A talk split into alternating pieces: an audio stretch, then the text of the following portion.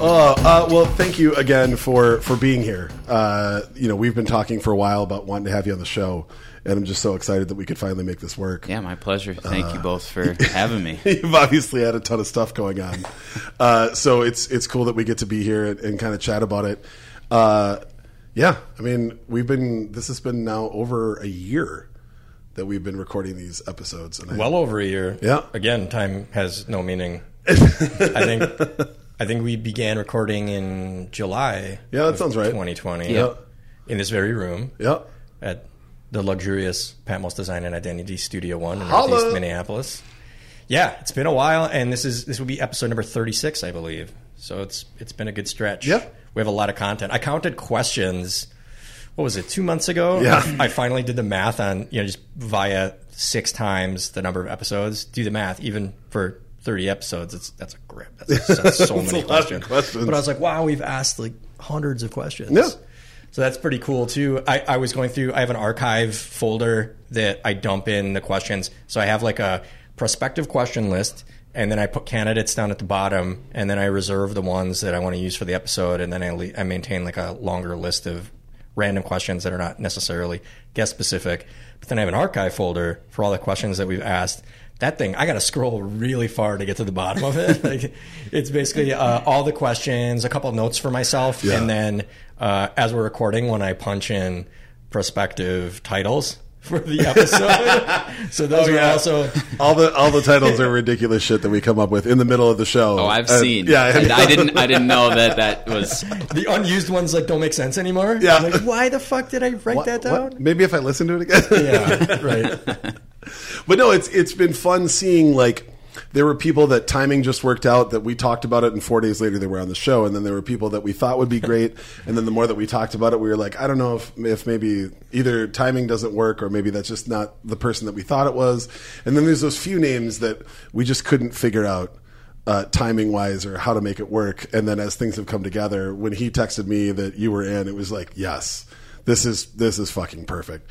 So I feel like we should just roll into this. I think I, I also I s- said this to CJ. I'm glad that it didn't work out until now because I feel like this is the perfect time for Yes, him to come on the program and talk about what he's doing right now. So I'm like, that's serendipitous that whatever circumstances occurred where like he couldn't make it. There was one that I had to cancel for whatever reason. I forget what occurred. But then I was like, dude, he's got this new gig. I'm sure he's going to tell us all about it. So I'm Yeah. super excited that he's here today.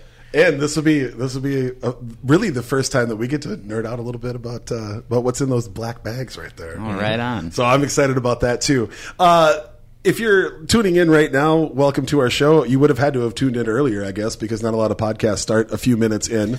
but uh, here we are. This is libations for everyone. Uh, these slightly raspy, slightly baritone tones are coming from one of the co-hosts.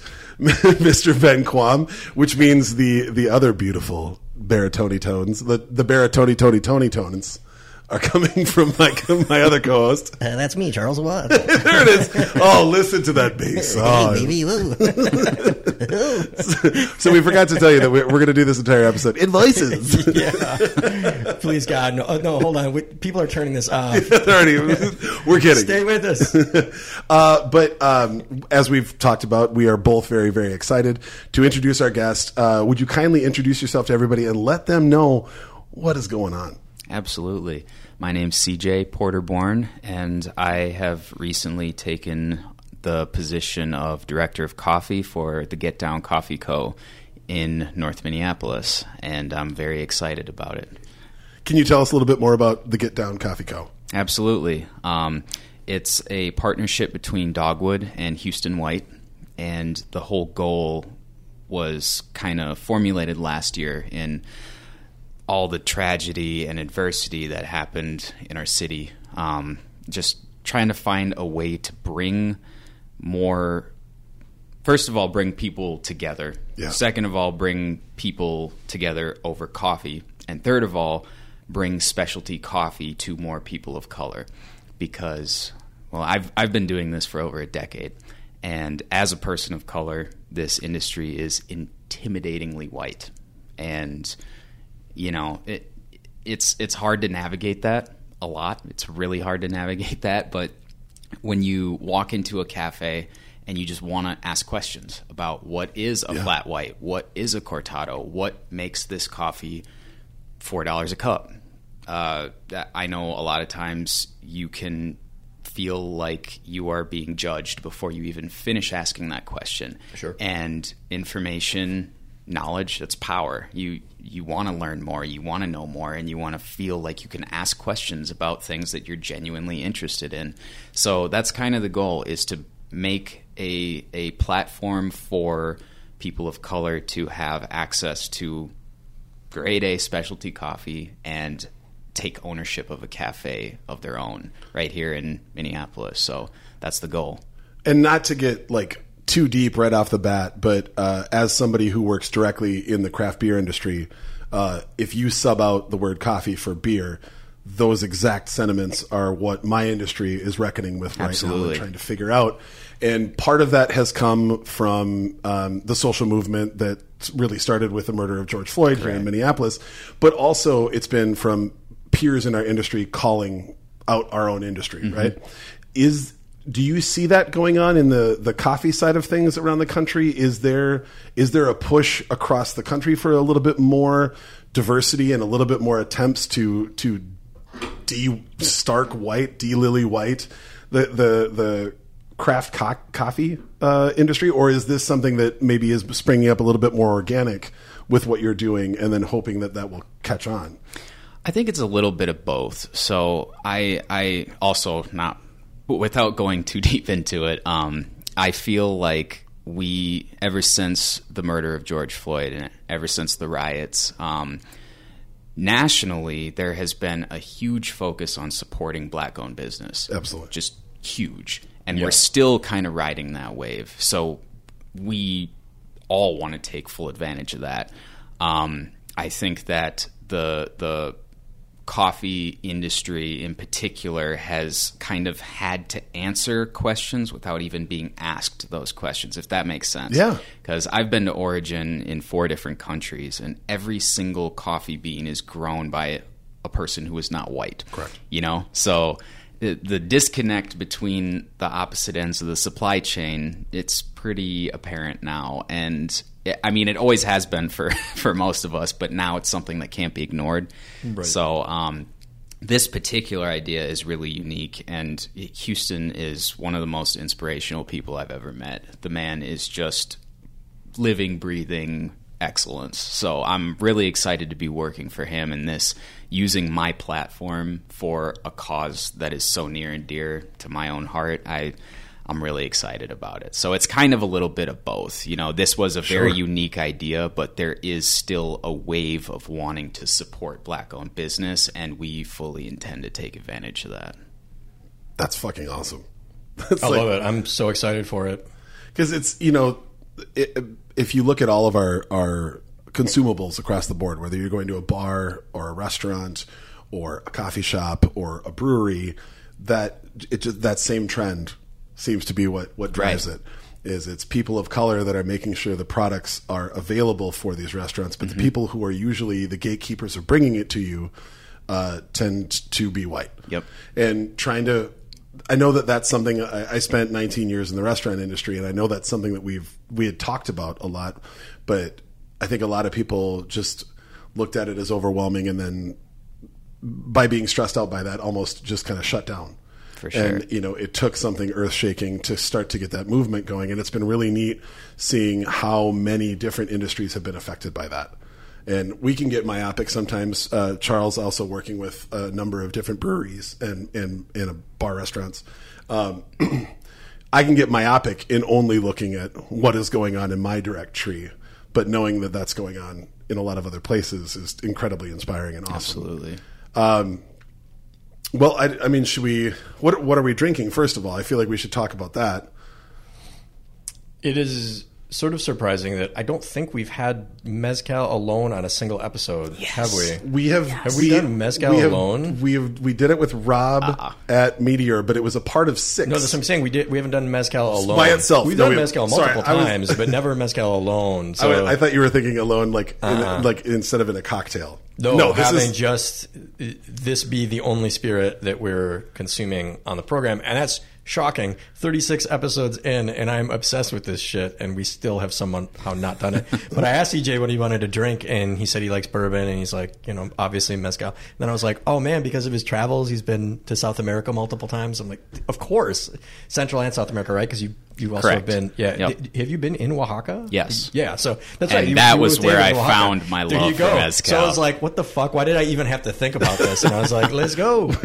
I I I may or may not have been on a, a phone meeting, and as the text pop up popped up that you wanted to do mezcal, I was like, oh fuck yeah! And, the- and one of my coworkers was like, I'm I'm sorry, did I did I miss something? I was like. Oh no! Uh, my my cat knocked something over. So, sorry, sorry, sorry. I was really excited about this. So we're drinking Banhez, which is uh, B A N H E Z, really accessible, easy to find, uh, at least in in this In region of Yep. the United States. I don't know about uh, sourcing this around the country, but this bottle of Banhez is twenty eight ninety nine. It's the cheapest bottle of mezcal you'll find at almost any store, and it's better than a lot of the stuff that's more expensive than this is. I'm a Del Maguey Bobo. I love everything that they do except for their shelf mezcal uh, Vida, which is fine, but now it's forty three dollars. Correct. That's not fifteen dollars better than this bottle of Banhez. I prefer this bottle, and it's twenty nine dollars. You cannot. This is tough to beat. You want to sip on it, sip on it. You want to make cocktails with it. You want to make like mezcal margs. You want to make uh, mezcal Negronis.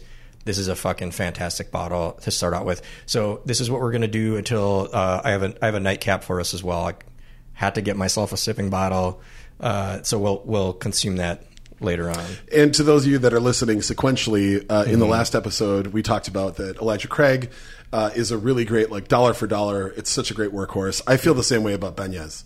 Like that, that is, it's dollar for dollar. You get so much value for something that is incredibly approachable and affordable. Um, I would highly suggest this if you are interested, if you're curious about getting into mezcals, I feel like this hits enough notes. Again, if you're in a if you're going to make a cocktail with it, that it's versatile enough that it's not overpowering. It's not too smoky. Yeah, it's not There's too no smoky. Uh, but oh man, the depth that this gives to a cocktail, the depth that this just gives to a sip.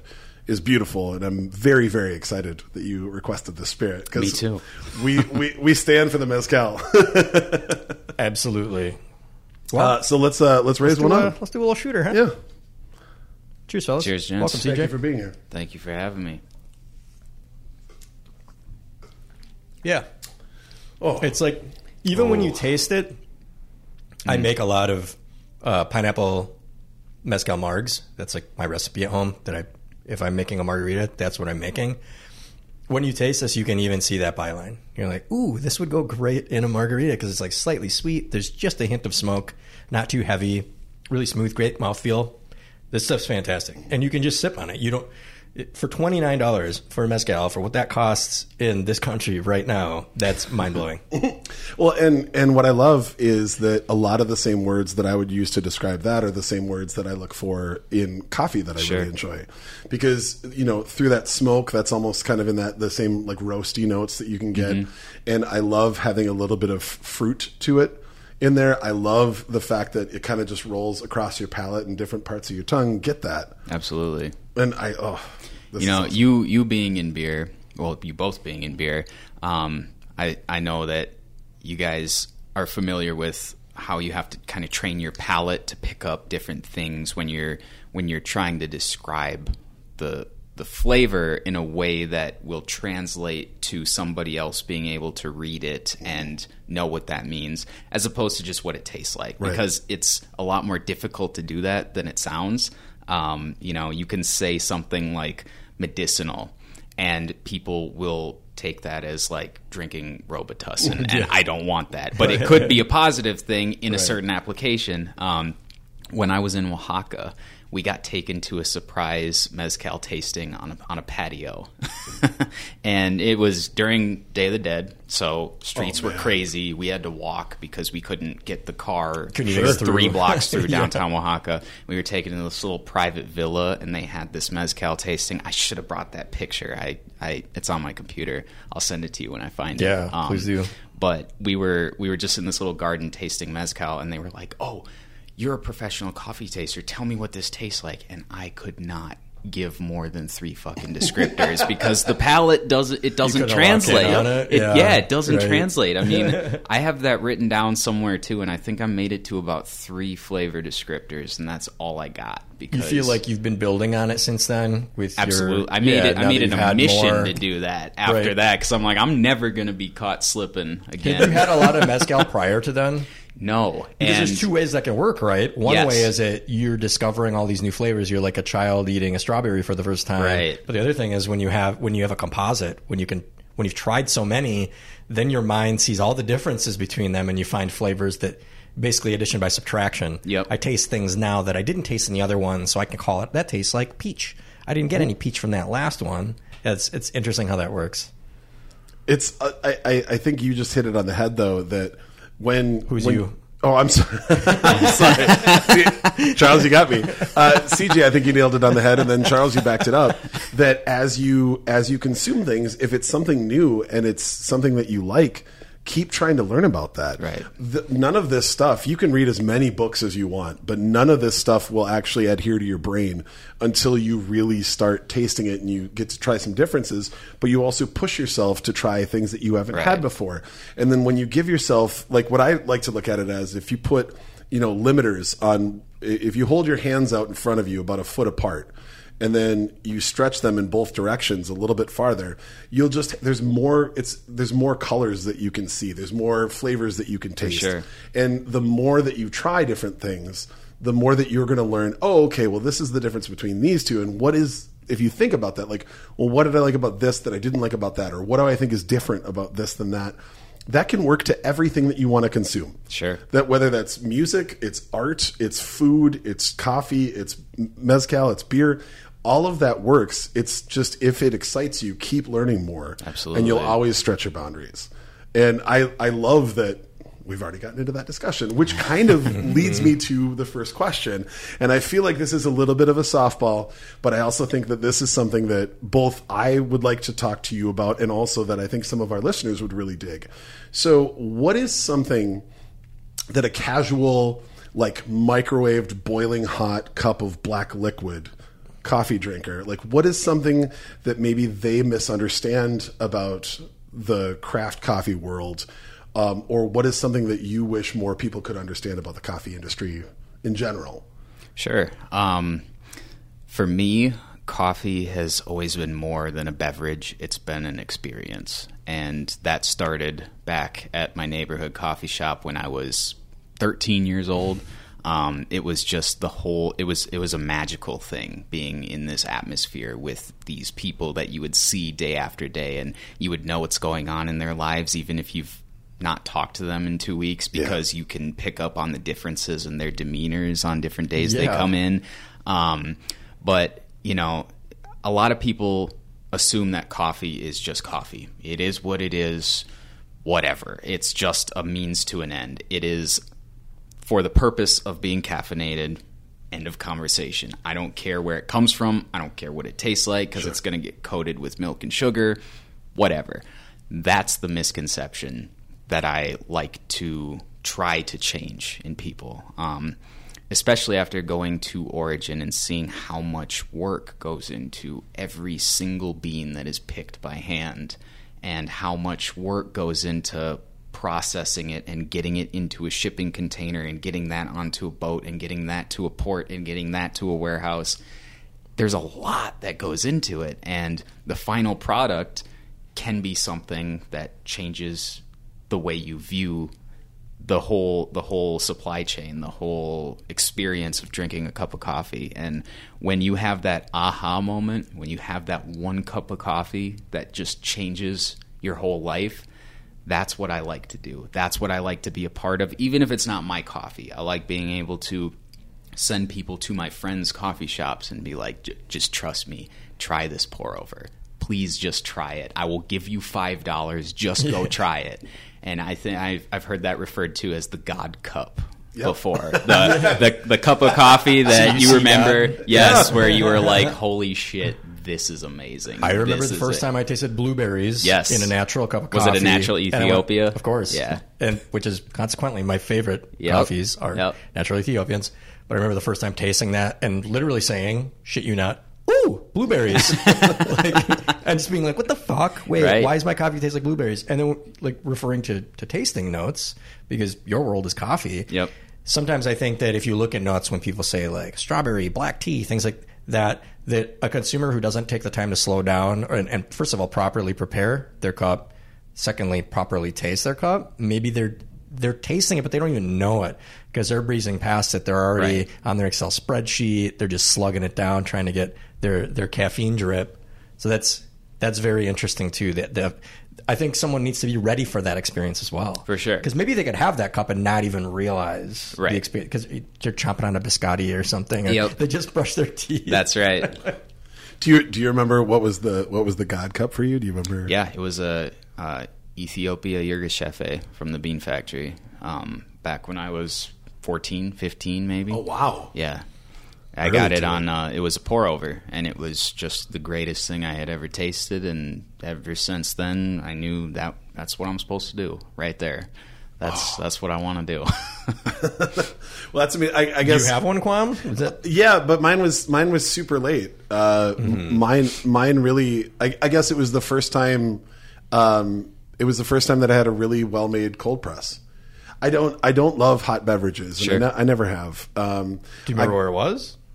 Uh, yeah, it was it was Maeve's. It was Maeve's. It was Maeve's. Okay. Um, I kept hearing. Uh, so basically, going back to my dislike of hot beverages, I don't know what it is. I've always run warm anyway. It's very rare that I need something to warm me up, and I just wrote all of coffee and tea off as oh, it's hot, Sure. so I don't want it. that's fair. And then uh, I had a, a friend. I don't, Um, think, I don't think it's fair. when I, I had a friend when I lived in, in, in Norway who would make um, rooibos, like uh, floral tea. Yeah. And then she would just put it in the fridge. And she poured some for me. And I was like, wait, what? Like, this is nothing like what I had ever had before. Because I think Yeah, I had only had like too. sweetened iced tea. universe, right. So that just knocked me like off my chair. And then I started getting a little bit more into tea. And when I moved to Minneapolis, uh, I started going to La Société de Thé on Lyndale. Uh, it's a really cute store run by this cranky old dude. You're still not allowed to even bring a cell phone out if you're in the store, or he'll kick you out.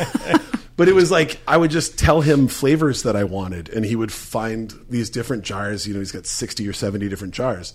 So I got kind of into that. And then at night in the winter, I would do a hot cup of tea, and I'm like, okay, this is mm-hmm. pretty relaxing. And I kept trying with coffee, but all of my friends were just microwaved, boiling hot black liquid Sure. coffee drinkers, and I just was like, Percolating. yeah, like this just Mm-hmm. isn't in, interesting to me because I had found all this depth in tea, and coffee was like, eh. And then uh, I was again bitching about in the summer that I didn't want a hot cup of coffee. I don't find that refreshing. And a friend was like, "Get a cold press." And I was living in Northeast Minneapolis, and somebody said Maeve's has the best, and I went. And I tasted it, it was it was nutty and it had chocolate in it and it had this beautiful like roasty almost smoke to it. And every sip as i swallowed i tasted different things. And that to me reminded me of tea. Sure. and then i went on this path where i thought everybody had like really dope cold press. And it turns out Not then. most places have iced Especially not coffee. they call Right, cold press they call cold press, or they didn't know what you meant when you said cold press. Yep. So I would I would just skip around trying to find different things, and then um, so that was my first one, and then it was the first time that I actually worked with with uh, a guy who ran a coffee program. Uh, I, I managed a restaurant in the same area that uh, we had a, a coffee shop as well, and the guy who ran that his name was Griffin Johnson, and Griffin literally looked looked at me and said, "Stop being stupid and just let me show you." And so we went in there and we tasted from espresso all the way through to like a cafe miel. And then uh, it was like, then I understood. Like, oh, this is just an entire program that I had one very low bar to get across. Right. And I just hadn't crossed it because there wasn't anybody that had told me, hey, you should check that out. Sure. You know, like I grew up in a Folgers family. Like that was what I knew from childhood. And I just assumed that that was everything. And so that was that was it for me. And I guess if I had to answer my own question, it would be that I I wish more people would understand the amount of variation and the amount of depth that goes into this entire world. Right. Because so many people in my world are a cup of coffee or that's it. And like you said, dump in, you know, a solid half pound of sugar, a bunch of cream. You know, it, it looks uh, like my skin when it's tan at best, and you're like, you're like, that's not. I don't even know what that's. That's a thing, and I'm not even knocking you if you enjoy that flavor. Cool, but but don't say that that's your only coffee experience. You know, like try the other things. But like Charles, like where where do you sit on that? Because I know you have your routines. Well, that that natural uh, Ethiopian was not my God cup. Mine was also a cold press. It was at um, Amazing Grace in Duluth. Duluth, Minnesota. Yeah. Wow. Like 13 or 14 years ago, first time I ordered a cold press. And I didn't know that coffee could be smoky and bitter because I, I've been, I mean, I've been drinking, I was doing French presses when I lived across the street here uh, in my, you know, my early 20s. I was French pressing City Kids and Peace Coffee and things like that uh, for a very long time. I did a little work with Caribou for, for a period. Um, so I had plenty of their coffee, even though, sorry guys, I don't really like your coffee. But it wasn't until that cup, and that was, you know, like 13 or 14 years ago, that I was like, what the fuck? Where I realized that you could have entirely different profiles. Uh, I do want to refer back to CJ because you were talking about the God Cup, but what is it that you would want people to know that they don't already know? If there's anything else that you wanted to add to that. in general, or Just about coffee, yeah. Like, is there anything that you feel like? I, I wouldn't say the layman necessarily, or even someone who drinks Folgers, but do you feel like you can amplify people's enjoyment of coffee by uh, tapping into a vein of knowledge that maybe that they don't consider about the way that it's cultivated or grown, or yeah, or yeah. At the end of the day, coffee is a very human thing. Um, from how it's grown, how it's processed, how it's shipped, and ultimately how it's roasted and prepared, there are so many hands that it exchanges along the way. Um, and the more that I have been in this industry, the more I have seen that firsthand. I just think that's incredible how many how many times that coffee has changed possession from being on a tree Yeah. at origin to in your cup in your local cafe. That's Right. Or even growing that tree. right. Yeah. yeah. It's just it's just baffling how many different hands it changes along the way and how many people are involved and responsible for producing that product and bringing that to the importer and bringing that to the roastery and I mean, I know that it's because I'm in the industry. I know all of these things. So things like beer, for example, I don't know virtually anything about the supply chain of hops or barley or anything like that. So I can only assume that it's similar based on what I know in coffee. Um, but I, I think that once you really learn how personal this whole industry, well, not necessarily personal, but person focused, people focused, um, that that changed my perspective immediately and increased my appreciation virtually overnight once I realized how many people were responsible for getting this coffee to my roastery. I mean, it Yeah, it's fascinating. it changed the way I think about everything and changes the way that I want to keep doing things in this industry because I Sure. want to represent those stories whenever I possibly can because I didn't know it and I wish I did sooner, but I'm glad I do now. So it's my responsibility to pass that along whenever I can. and that enriches people's experiences when Absolutely. they consume the product. Then that's how they that's how you make someone understand why that cup of coffee is four dollars. Yeah. Well, do you want to know where this came from? Like not what country it came from, but do you know where, Where? this Mm-hmm. came from? Well, and that's where like I feel like coffee overlaps with wine better than anything else. Yeah. because the fact that you listed exactly what you, what flavor you found and you knew where it was from, the terroir, the elevation, all of that. Like you can get that if you're if you're getting beans directly from a farm, like you can get exactly where that's from in the same way that you can get that with wine. Sure. You know, there are there are in in craft beer there are a lot of hands that touch everything, but there's still industrial s- style harvesting when it comes to the malt, and there is still giant giant farms that are pulling you know the hops down. There's definitely like artisanal sides to that, but that can get a lot more macro than what you experience in something like the coffee that you have here or in like a bottle of wine that's that's from a certain region like hillside to hillside, it changes what it Right. tastes like.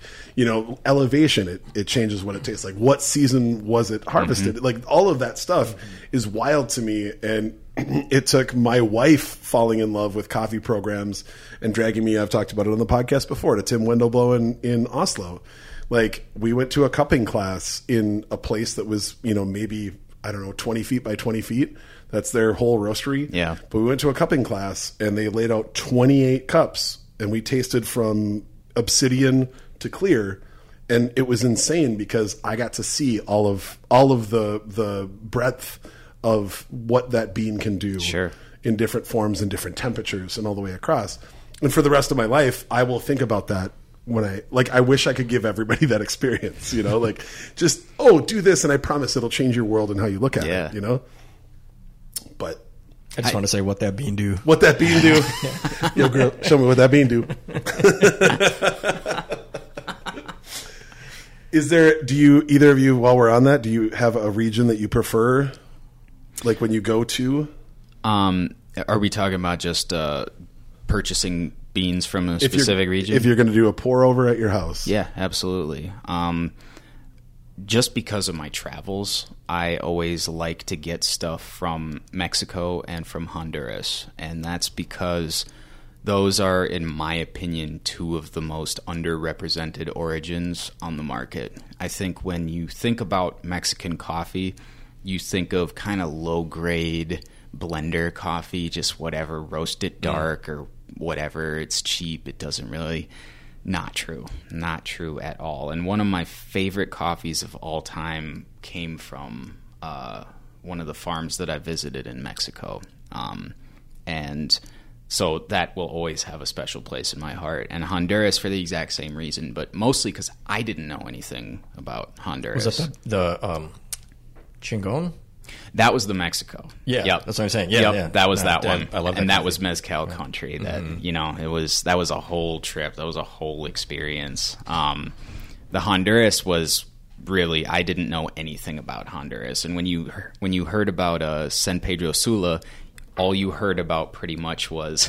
How dangerous it was, right? How it's the murder capital of the world for X amount of years running, and you should not go there. You shouldn't travel anywhere outside of these areas. And, you know, so leading up to that trip, it was just like a whole bunch of stuff going on at once, and of all of noise, these yeah. outside warnings. Right. And when I got there, it was some of the warmest hospitality I have ever experienced, and just night one. All of that was gone. Like you could tell that some stuff had definitely gone down there before by all the armed guards that were around and the gated Yeah. communities with Right. barbed wire fences and stuff. So it was obvious that there were precautions in place, but we were outside alone. Like I never once I felt safer in San Pedro Sula than I do in uh, downtown Minneapolis sure. by a mile. So you know, um, Sometimes it's what you don't know too. Right? exactly.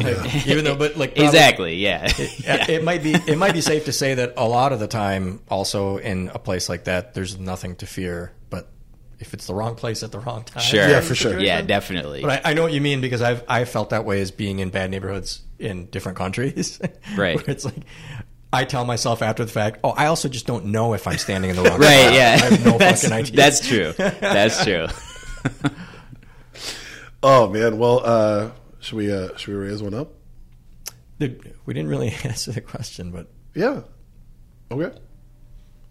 Well, well, I was just going to say for my favorite regions, Ethiopia, Costa Rica. Those are my two favorites. I'll breeze by that. No, for me, the the just the portion regarding what I wish people knew that they don't know. We've already talked about, so I also don't need to say a lot about it. That you can make an excellent cup of coffee in your own home. Just people don't trust themselves to do it. For sure. But we talked about that on the Eric Eastman episode about the coffee setup, and we inspired a listener of the show that I met a few weeks ago All right. at Bungalow Club to get the entire same coffee setup that I have. So like the whole Stagg setup and the Chemex, and she's making excellent coffee at home. She's like, I don't think I could do it. I was French pressing. Now I'm doing this, and this shit is fantastic. So that'd be my answer. When you did say the the sense of community thing, it actually made me kind of sad because I miss Maeve's, and that was the cafe that I felt such a great sense Right. of community at. Right now, I don't feel like I have a home cafe anymore. There are a multitude of places I go to, but none that are like the place you walk in and you know all the characters. Absolutely, yeah. You know, it's like Friends, terrible reference, but when you walk in, you know everyone. The guy sitting at the counter, the guy you know filling the pastry cart. The guy rolling cigarettes on the patio. Yep, for sure. And that was the, that's what it was is the, the long running cast of characters at Maeve's. I I sorely miss that. I hope I can find that again sometime soon. I, I feel like it's the same as as having like your favorite hangout bar or your favorite Yeah. like Yeah. the dive bar that you go Right, hang of out. course. Like it's the same thing. It's it's that sense of like we're all different, but we all like we all paid the same amount for that cup, and we're all sitting here, and everybody's trying to figure stuff out. And our stools are the same height, you know. Like there is something democratizing about that that I really like. Like it doesn't matter what else is going on outside of here. Right. We're all in here. We're all drinking a cup. We're all just pondering what we're supposed to be doing next, or or not, or, escaping it for a little bit. You know, just just having a little time to breathe and to contemplate something beautiful. Like I think that that's the feeling. I agree with you. Like since we moved, I still haven't found that. Like we're you know we're at a first ring suburb now, and I I don't have that vibe yet. I have a couple bars that I dig, but I don't have a, a, a coffee shop that I love Yeah. near me, and that's tough. You know, like there is that sense, even if you don't technically know anybody in the room, Right. You've probably seen everybody. Yep. You know, you've you've met eyes. Maybe you do the head nod thing or like whatever it is. But we've all been in this room together. We all got out, and now we're all back again. For sure. And that's a cool feeling to have with strangers. I think there is a sense of community that doesn't even have to be a direct relation, but just if you have those moments where this place makes me feel like home. Yep. That that's part of it That was very crucial for me growing up. Very crucial. For sure. Man, coffee.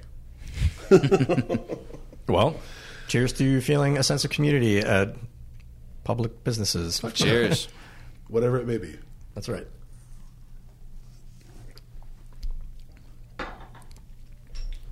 Mm-hmm. See, that's the dangerous thing about mezcal is it's so smooth. Yeah, that's too smooth. It's just mm, That is too smooth. That whole bottle could go away very easily. Oh shit! All right, topic number two. CJ, after a crazy long day at work, and we know you've had a few of those. just a few. Uh, yeah, what or where do you want to go to blow off steam? What's the place or food or drink that seems to come to mind more than others? oh man. Um, So I know you like to dine out too. So you, I do. You probably have a multitude of answers. I don't know I if you do. have a one answer. um, let's see here. So I live in the West Seventh neighborhood of St. Paul. Um, so I have a ton of really great options right down my street. Uh, if I were, if I am going out on for for a beer, I like to go to Bad Weather. It's like my favorite brewery. It's within a little bit of a stretch, but it's within walking distance, absolutely. Um, which I like to walk there because it's about a mile and a half from my house, Okay. and then I Good feel like clearing walk, and Exactly, you you, know. Then I feel some like I got my exercise after having six pints. You know, I Yep. feel good about myself when I go home. I don't have to do anything. I else. worked for this. Uh, that's right. That's right. Um, I really like going to Parlour for the burger. I mean, it's just it's just a heavy hitter. It's Nothing wrong with that. Oh man, it's great. Uh, um, one of my new favorite places is A Side Public House, Ah, which yeah. just opened Pretty up on. new. Ra- yeah, yeah. like I think a month. A couple maybe. Okay. Yeah, pretty No recent though. but very yeah. recent. Yeah. yeah. I've been seeing a lot of people posting the burger. yeah. I was gonna ask you about that because I I, know you're like the burger guru. Yeah, so but I have not had that burger. But I would it is- recommend It is it. getting okay. It's getting posted a lot Yeah. on some of the burger forums around. So you've had it probably multiple times. Yes. Is it a smashy burger. Yeah. burger? It is Yep, a smash. it is. And they It's have got, two like- kinds. Looks kind of saucy. Maybe there's onion strings on it or something. Or is Uh, that? I don't think there were onion strings on mine. I thought I saw it recently. There is a there is a second one though, Okay. And there might be on that. Um, it might just be caramelized onions Could be, though. okay. Yeah, the uh, the one that I had is not the it's not the A side. It's the other one, or maybe it is the A side and not the other one. I don't remember. but B-side? it's a it's a very it's a very uh, classic patty. There's not a lot. There's not a lot of extras on it, which I really appreciate. There's like a house sauce, uh, smoked aged white cheddar, uh, pickles, um, just real real brass tacks, which I really appreciate Cool. in a burger. That's Absolutely. but I really like c- cooking and just like not Yes. going anywhere. That's that honestly yeah. after a really long day. That's what I'm doing. I'm swinging by the co-op. I'm picking up some ingredients, and I'm just cooking and not leaving my house for the rest of the day. Spoiler alert: We do have a topic about that as well. Okay, well, re- re- retract it. specifically about Retract it. Going like, out. Fuck this. Yes. I've been working Gotcha. all day. I Gotcha. shit. then somewhere local that I can walk home from. Yeah, definitely. Okay. That does cover some bases too, because Yeah. you have s- several opportunities. Yep. Like Parlour Cocktails Burger. Yep. A side. What do they, what else do they specialize in? So they do burgers, but what else is there? I honestly motif? don't know. Really? so have you just been all having a I've- burger there? Yeah. Okay. Uh, they So they start too. yeah they start serving lunch at eleven and I got there my first time at Oh shit! They serve lunch. That's Yeah. important. We got a Yes, lunch spot. We've mentioned on this There you go. podcast, if you're a local, there are not many lunch spots. So good on Yep. A side for serving lunch. eleven a.m. Nice. That's I got great. there at ten my first day and I had to I had to drink two or three beers before lunch. Oh, so they were open. you know? Yeah, weren't- yeah, because they're open for coffee. They're open Yeah. at seven oh, a.m. shit. I so think. they do coffee stuff as Yeah. well. Nice. I dig that. yeah, That's a good vibe. I like I like when there's the split appeal for sure. for other in other states. There's a lot of breweries that are cafes in the morning. yeah, I love that. It's nice and sunny in a way that you would never fucking see it when you're there in the evening. Yep. And you go in and they have like a Slayer or something. And Right. you an espresso. And you're just hanging out and they do some like barrel aged beans. Like Modern Times does that type of thing. I, I wish we could see more of that here, but I love that too because the uh, the old Psycho Suzi's right down the road here on Marshall, and I don't care if you're not from Minnesota, you've probably heard of Psycho Suzi's because it's pretty well known. But the old location had the cafe on the side, and man, I'm trying to. That's so long ago. I'm trying to remember how long they were open. It wasn't That would have the been cafe part was not. It No. didn't feel like that lasted very long. That was like the er, the mid aughts. It was that sidebar. It was you could go in there and get cans of uh, Fat Cat Mm-hmm. at night. That was like all you could get on that side of the bar. and then during the day, it was like the sunny little sunny cafe. So I really dig that. That's a good note. They do that. They do. Do they do breakfast stuff too, or is I don't like- think so. It's just lunch and dinner. They have Put an egg on my pastries and stuff, but like, They do? Okay. yeah, Dope. I was just, yeah. uh, I'm gonna have to check that out. for sure. I was just texting a former guest on the podcast, Stephanie March. Mm-hmm. I've been asking about when we could figure out and have lunch together, and we've been struggling trying to find spots that were open. So I think I'm going to see if I can drag her all the way over to, to the six five one. Absolutely. that sounds fantastic. And does I've, love I a keep hearing like you're the third person to tell me they're doing some great stuff over They there. are. So I feel like uh, I feel like I got to make that happen. If you guys are ever over there, let me know because I'm about a five minute walk from that place. I will absolutely let you know for sure. How about you, Charles? What What do you like to uh, What do you like to do or eat or drink on a long day? I don't have like one spot that I go to the way that I might have in my 20s because as you guys know, I like to spread the wealth and try new places while also returning places that I love. You know, obviously, from the last 10 minutes that we've been discussing, that I love burgers. That's my comfort food. But my comfort drink is a really dirty vodka martini. Yeah, it is. So hmm. if I've been working, if I had a really long day of work, oftentimes I'm not hungry because I'm just like chewing my cheeks, stressed out, high anxiety, trying to cool down. So I want a dirty martini, and it doesn't have to be highfalutin, doesn't have to be super fancy, doesn't need to contain any alternative ingredients. And I'll tell you, the place that came to mind when I was thinking, okay, dirty martini is my comfort drink. Where do I go if I'm just like, I need a martini. Well, guess what, motherfuckers? I work above a restaurant where we're currently recording this podcast uh, called the Sample Room right Shout here on the Sample river. Room. Yeah. Yeah, right here on the river in Northeast Minneapolis. CJ, you ate here right before we recorded. I did. Um, I I had a burger. the the Botno burger. Yeah. my first love. That that burger was my first love as a burger, and it's still really the only fatty patty that I would ever think of eating because I'm just like on the smashy boy train. And it's not that I don't like fatty patties anymore. I love fatty patties. It's just that when I think to eat a burger right now, I want I want a smash burger bad. But I've had a couple Botno burgers digression. But if I want a, a dirty martini, I know I can go downstairs, and Jay or Ryan or Richard or any of the guys down there will make me a fantastic dirty vodka martini. Expert is is a funny way to put it because I don't want it to be fussy. Like, give me Ketel One, uh, give me a lot of the olive brine. They get mad at me. I'm emptying their jars. I'm like, keep going, man. And then uh, a couple of olives. Dirty. That's all I need. I just I love a chilled, dirty vodka martini. or seven after a really long day of work. They just go down. They go down like this Banhez. You know what I'm saying? And I'm like I'm, I'm a savory guy, so that type of a cocktail, I don't because drinking old fashions will cloy on me. Yep. Like I'll drink an old fashioned fast, but then I'll be like, hold on. Hold on a second, my mouth. You know, My, my teeth are getting my teeth are getting hairy. keep them coming. I was actually last week at the cabin. I was saying to um, Dave and Barb at the cabin next door how for me, if I have batch martinis in my fridge, which I often do, it's the most dangerous bottle in my house. Of the thousand bottles of things in my house, that is by far the most dangerous bottle. You know why? Because I didn't have to shake it or anything. I pour in a lowball glass, like throw a handful of fucking olives in there, and just dump it in there. I don't know that I'm drinking four at a time and I'm watching wrestling or something. the next thing I know, I'm like eating the last olive. Like I better go to the fridge. Bad news, man. Just shit faced Oh, God. watching Yeah. wrestling. That's like, an image. wow, the bottle's empty. Also, second digression. I have an entire list of. Uh, I used to. I, I used to strip under that name, and I can't believe that I've never used Fatty Patty. I'm sorry, That's what for sure name? happening. Woo-wee. Uh, Fatty Patty. Like that's for sure. Uh, Stephanie, Stephanie March got a kick out of that when I said it to her. She's like, Fatty Patty, that's great. And I'm like, yeah, Smashy Boy Fatty Patty. I've never heard that before, and yep, that's going on the list of uh, names I used to strip under. You have to change identities a lot. I wonder why. Oh, it's amazing. I, it's, I go town to town. I, there's a, there's a there's a paint. This is this is what started it. There is a paint made by um, uh, what's the Hirshfield.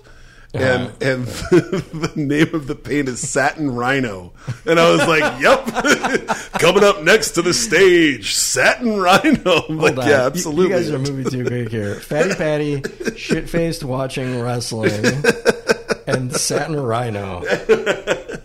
His last three minutes here. It's it's never not going to be be hard to choose. It's gonna be hard to choose. So, Quam, Yeah.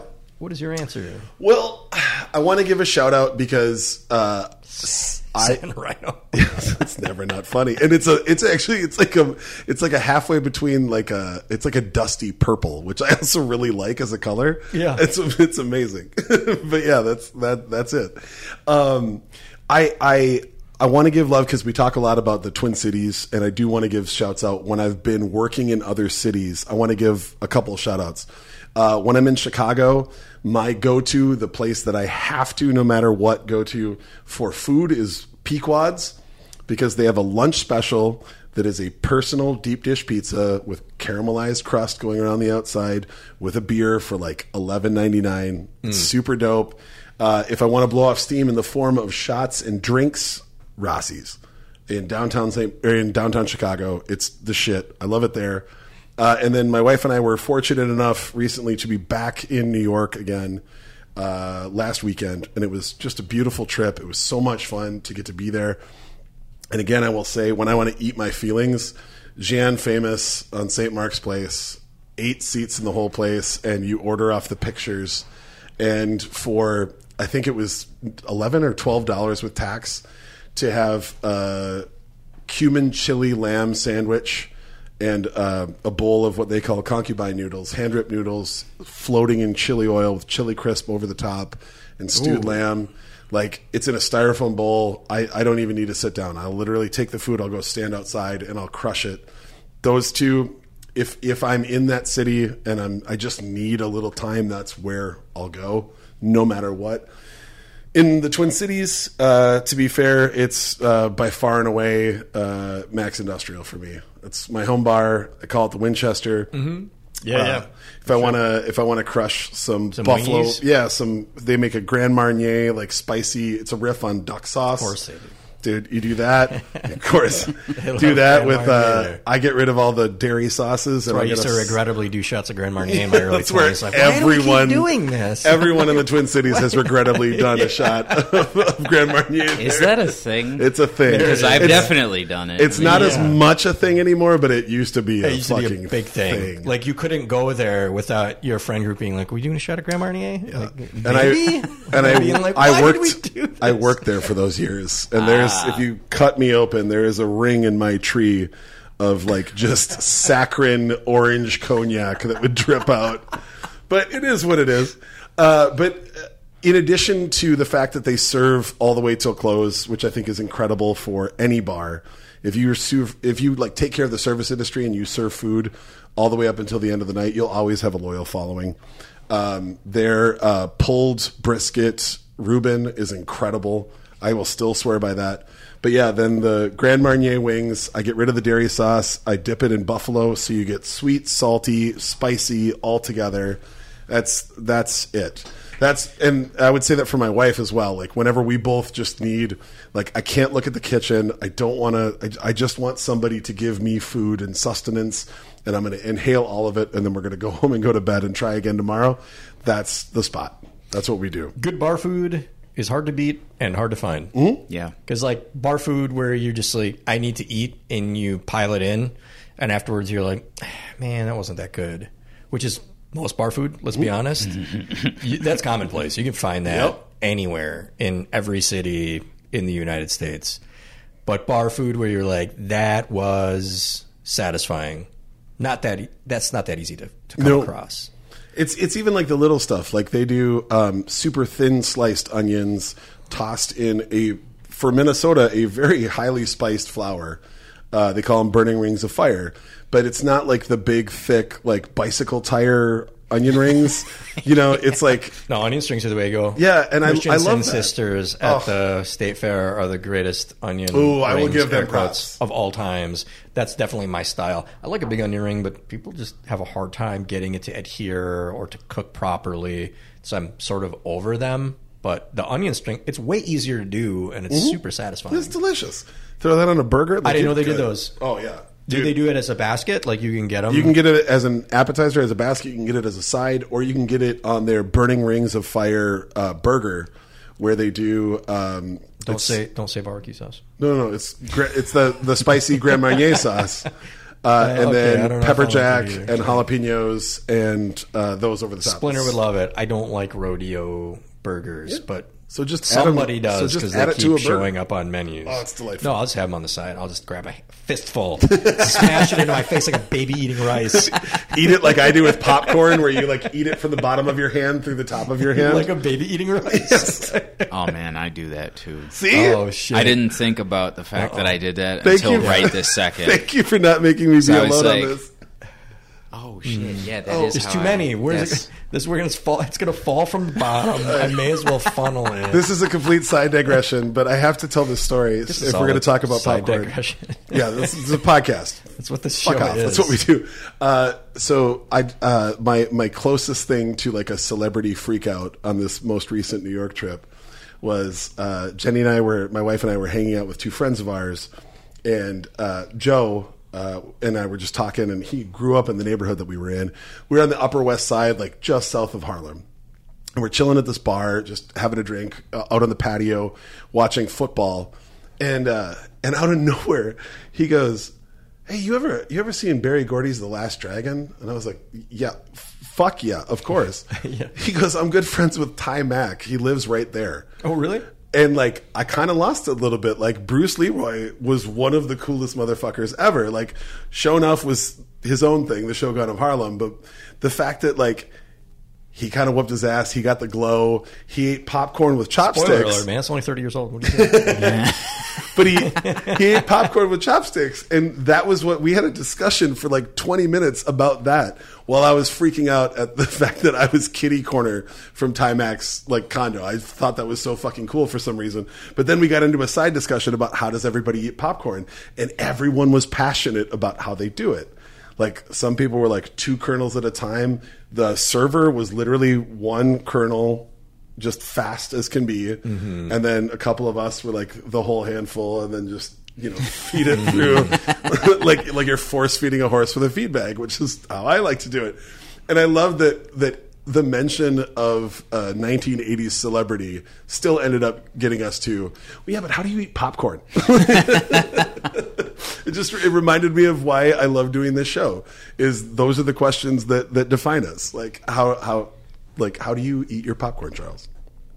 I do the pinch. I pinch as many as I can with my fingers, and then I try to make them into one piece between my fingers, and then they all have to go in my mouth at the same time. And if I drop one, I get really fucking angry at myself.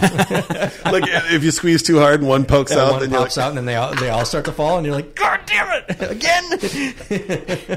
See, that doesn't happen when you funnel it with your hand. That's it.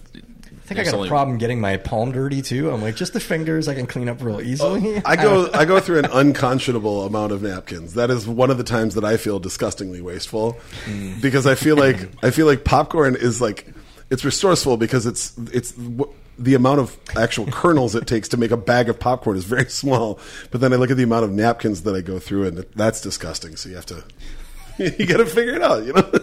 This is actually why I bought those uh, washable, reusable napkins for. I mean, stuff exactly like this. Yep. So I, I was like, why the fuck am I going through half a roll of paper towels every time I eat ribs? That doesn't make any sense. I need to get these cloth napkins. Yeah. And I think that was when I realized I was an adult. that moment when I went to Target and I bought just one pack of fucking washable napkins.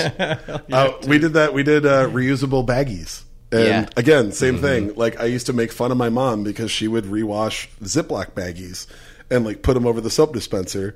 And sure as shit, we just we bought ones that are intended for that. But we do the same thing.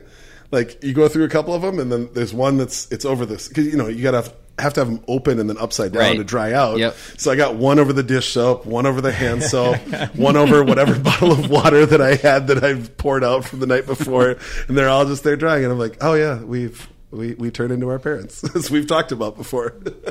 I'm a very quick eater, as many people who listening to this who know me know. So my thing is, I never grab a napkin or a paper towel when we're eating dinner unless it's something soupy, because then it being stuck in my beard could end up being disastrous for the house. But anything else that I'm eating, I don't grab a napkin or a paper towel. I just know I'm going to look really dumb for like 11 seconds, and then I just run to the bathroom and wash my face and hands.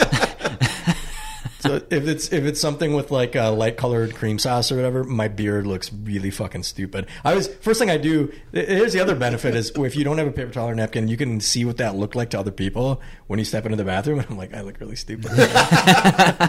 Glad I eat so fast and Marnie was busy eating and didn't look at my dumb face. That's so awesome. Well, ah. shall we Yeah, we probably should. shoot one back? Here we are. Salute. Salute. Cheers.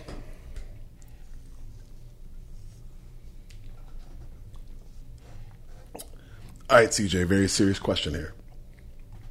If you walk out of this building, you go down these stairs, you go out the front door, and there is, take your pick, a, a, a genie, an alien, a mythic god, whatever, who is offering you Sounds like smoking a cigarette. for being you. Yep, just hanging out. chilling. It was like, oh, what's up, CJ? I've been waiting for you. I am going to offer you one superpower and one superpower only. You can pick from from the myriad of the powers, whatever you could come up with. What would you ask for? What would your What would your ah, power be? Man. And if you want to think about it again, like we can we can give you some time because that's like I said, it's a deep question. No, I got this. You can't think I about got it because he's being he's being asked by this genie. He's got thirty oh yeah, seconds. to yeah. Oh yeah, you're on the Yeah. clock. teleportation. You know, it's not a it's not something that's going to get me rich or anything, but I I'm a textbook introvert. You know, I uh, this is probably the most social I'm going to be for the rest of the month, honestly, because I just I just don't go anywhere. I don't do anything. I don't do crowds. I don't do people. I don't do I don't do it. It's it's not my thing. Never has been.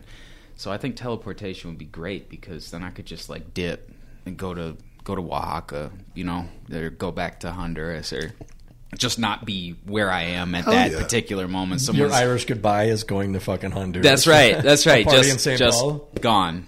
I'm out. No questions. Just I'll be back eventually. By you know. myself on a beach. That's right. Well, I don't do beaches oh, either. Oh, you know, hey. There's- I don't That do one. I don't do bodies of water that other things live in. I don't do sand, and I don't do heat, and I don't do other people. So there's uh, there's nothing for me. no, at the we're beach, we're you know crossing all of those off the list. That's awesome. Like, what do you like about going to a beach? I hate all of that shit. Get out of here. I hate everything about the beach. That's yeah. That's how I feel about any crowded beach too. Yeah. Like, Oh, it's, yeah. It's not. I don't no, enjoy no, a crowded I don't beach. It. I I don't enjoy really- quiet beach. I'm I'm a that is where I, I will say I'm a fan. I need some alcohol to be present. Mm, that's fair. Yeah. Barbecue on a beach like we did in Puerto Rico. Yeah, I can do that. Hang back under the palm trees, grilling food and you know, hanging out, listening to tunes. That's my vibe. But yeah, I don't want to. I don't want to splash around. I'm not. I don't, I don't have gills, you know, so I don't belong in that water. That's not my. It's not my home. not It's your not my habitat. I'm good. I understand the risks of setting foot in there, yeah. and I don't need to do that. You know, I don't need to do that.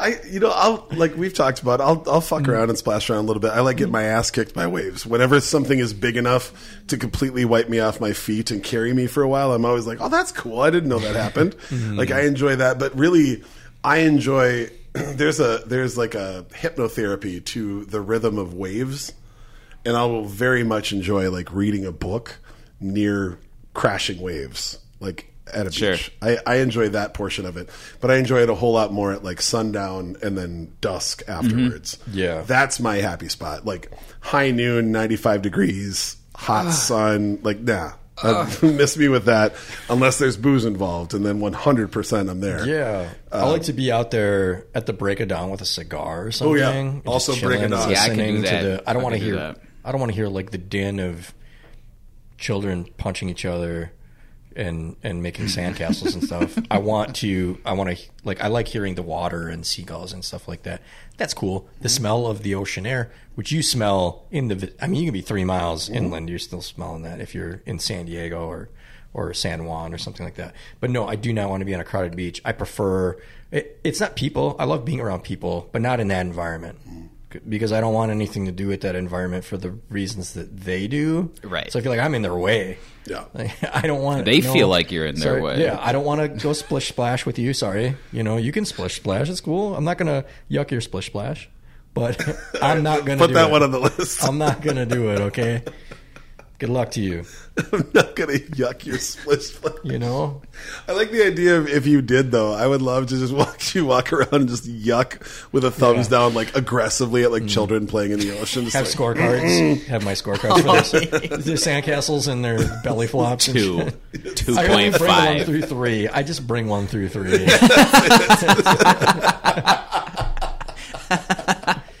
But then one kid does a fucking triple gainer, so. I give him a, th- I give him a twelve. I put the one and two together. Like, all right, man, you did it. Everyone else got a one or two today except you.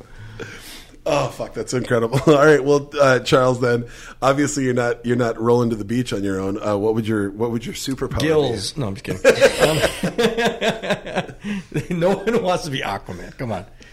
Uh, my answer, I feel like we talked about this on the show at some point. Maybe we did. Again, we've had hundreds of questions.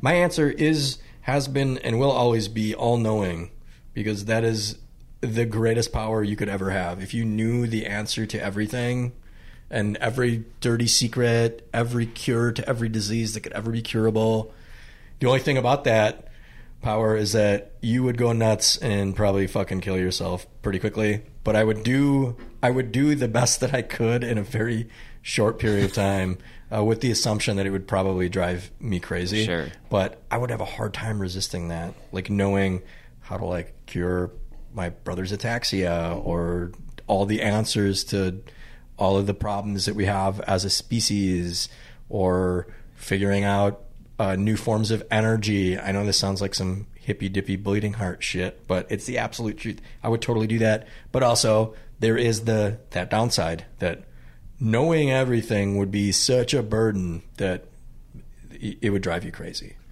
It would absolutely drive you fucking crazy. My anxiety is already through the roof just thinking about For sure. that. I mean, that's the genie protocol, though. They offer you something, always- and then it ends up fucking you up somehow. The, the the monkey paw theory that everything is cursed and it always comes with the downside that, that the want the wanter never thinks about. I mean, I have you're gonna teleport to Honduras, and you're gonna be on that street the one time you shouldn't be, and you'll be like, ah!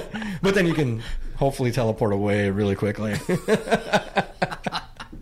how fast are you with? I mean, how Right. what's the learning curve on teleporting? Instantly. even- like you just know it. Yeah, That's you just fair. think of a power. place and it's gone. It's his power. Right. So Yeah, he could hey, say like, I get you Wanna uh, just maybe you have vanish. specify. Would you have to specify the genie It's all in your head. instant teleportation? At any time. to Well, any okay, place so we're with no talking we're talking about a very particular genie. Then but genies, genies will they'll fuck with you. I haven't met any genies, so I don't know these things. Okay, but I'm saying you got to draft a contract. Just carry it around with you. If you meet a genie, just make sure the teleportation. do teleportation. that shit when I get home. All right, just make sure sure the genie started. knows the type of teleportation you are requesting. Because my stupid ass, I would try to, I would try to teleport back to a place that like I used to love, and then I would like end up teleporting into a building, and then I would just be like trapped Mm. in the concrete. You know, like that's that's how I would fuck that up. right. That's probably how I would fuck. I'm on level ground. I can teleport people with me. I do not harm anyone near me from the point of exit or the point of entrance. Uh, I don't leave farty smells like Nightcrawler when I bamf. We've got oh, I got a Nightcrawler speak on. There you go. I got a night, two weeks of Nightcrawler references in a row. It works, Let's Charles. it. It works. It works. Quan, what's yours, man? Man, I so I mean I have literally I have four different tattoos on my body that are with great knowledge comes great sacrifice. So I feel like I have to stay away from that. I have done everything that I can to remind myself that the more that I learn about everything around me, the more that it's going to bring me Sure. pain or struggle or sadness or whatever. Like that's that is a lesson that I truly believe all the way into my heart.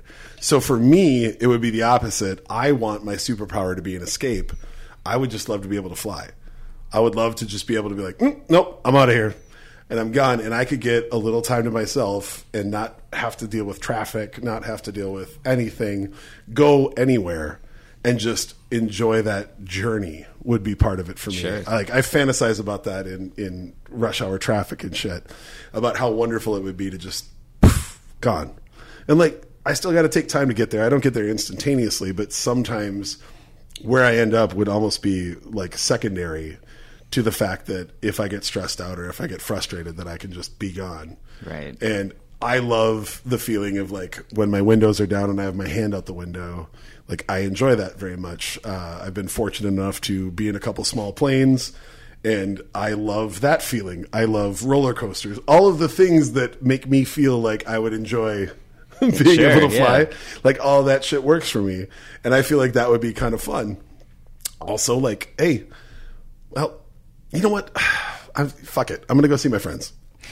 like stop in, hang out for a quick second again, which would be the same thing as like teleporting. Like go visit some friends that you haven't seen in a little while. Go grab, you know, uh, Pink's Taco in L.A. or go grab some Roy Choi. Fly back. Like, yep, good. I'm craving this right now. I have the world at my fingertips, but I still have to take time to get there, and I still have to think about the journey. I feel like that would be like a little bit of training wheels for me, where I still have to I still have to take the time to do it, and I, I, I would assume that it would require some effort. I haven't thought too deeply in what I would have to like do to actually fly, but I feel like You gotta get your contract drafted, man. there it is. See, I need to You get gotta- let's get some like, lawyers on brakes it. Like, what about airspace? Are Yeah. you incognito? Because you get shot down oh, for I'm- sure. yeah. I'm just saying how funny it would be to see you flying around. What's Hi. Quam? but Quam, here's your fatal mistake. You picked the wrong one. You want to know why? Why? Because if CJ wore a s- flying squirrel outfit, he can also fly. Oh. As long as he wants until he gets close to the ground and then he can teleport away. Totally. Also, I can build a motherfucking jetpack. I get it. I just enjoy the idea. I just enjoy the idea of like, you know what? I'm done. You've been superpower shamed. Yep. yeah. Y'all, you guys can I thought talk this shit. was a safe space. Yeah, you guys talking shit. I'll just be flying around. I'll, I'll have, Mm, hang on a second. I always do that to Marnie. If I see something on a show, I'm like, mm, dear, and then I named the show. Uh, Midnight was midnight. been in mass. Um, dear Midnight Mass. Don't watch Midnight Mass, or do. I couldn't finish it. it's man, that is a lot of dialogue. Yeah. There's more dialogue in an hour of that show than there is on three hours of this show. It's it's like the writer of Gilmore Girls made a horror TV show. Yeah, So it's- much dialogue. It's- wow, that's that's a really good way to describe it. actually, It's- wow. They don't shut up. Yeah, everybody Nothing just talks and talks and talks. I talks. couldn't. I couldn't Bat- make it. Okay, I'm not gonna. I'm not. Yep, yep. They edit I'm not out gonna say every anything. I was possible. gonna say a spoiler. No, never mind. But I, yeah. I, I, I think it's an enjoyable show, but some yes. people, yeah, some people love it. Don't listen to me. I, I I watched I the might new. be the weird one. I was on the plane and I watched the new Jason Statham Guy Ritchie movie. And I, oh my Oh. god, I just started talking, and Jenny was like, "You're not supposed to think about it. Just stop it. you know who's in it. This is not a deep plot." And I'm like, "Yeah, but like, why would you do that?" Like, I love Guy Ritchie too, but I think he lost it. I think he lost it. Well, should we drink some more alcoholic well, I beverages? guess we probably should. Should we? Uh, Quam, do you want to pour in? And Yeah, I'll can do that. I think I'm next. yep. More coffee. We're going to talk about coffee. All right. I know this makes you uncomfortable, but we're going to discuss On the spot, coffee. man. So, and you also kind of referred to this when we were discussing this uh, earlier on, but coffee, is it meant to be altered with sugar cream and other adjuncts, or do you consider that to be sacrilege? Um, you know, I I always have a little bit of a hard time watching people pour cream and sugar and flavor syrups into coffee. I, I always do, and I probably always will, just because of everything I know about it. Yes. But as I've developed in this industry and as I've kind of gone deeper into what makes coffee so special, I've kind of realized that ultimately what we all want is for you to enjoy a cup of coffee. We want you to go for a cup of coffee, however you like it, take a sip, and think, fuck, that's good. You know? And that looks different for everybody.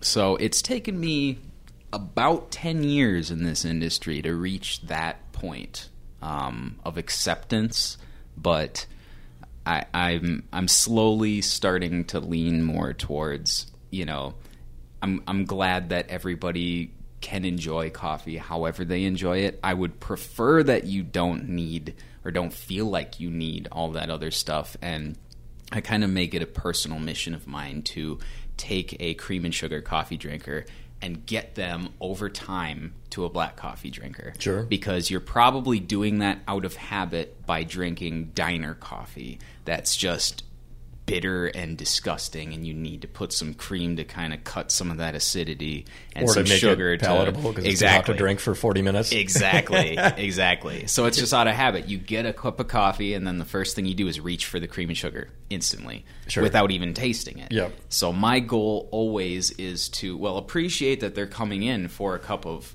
my coffee versus the thousands of other cups of coffee they could get. Yep. I'm appreciative of that, but I'd like to open a dialogue, and I'd like to start talking through the process bit by bit. You know, people in their morning rush for coffee, they're not they're not trying to stand there and listen to me who's been awake since 3 a.m.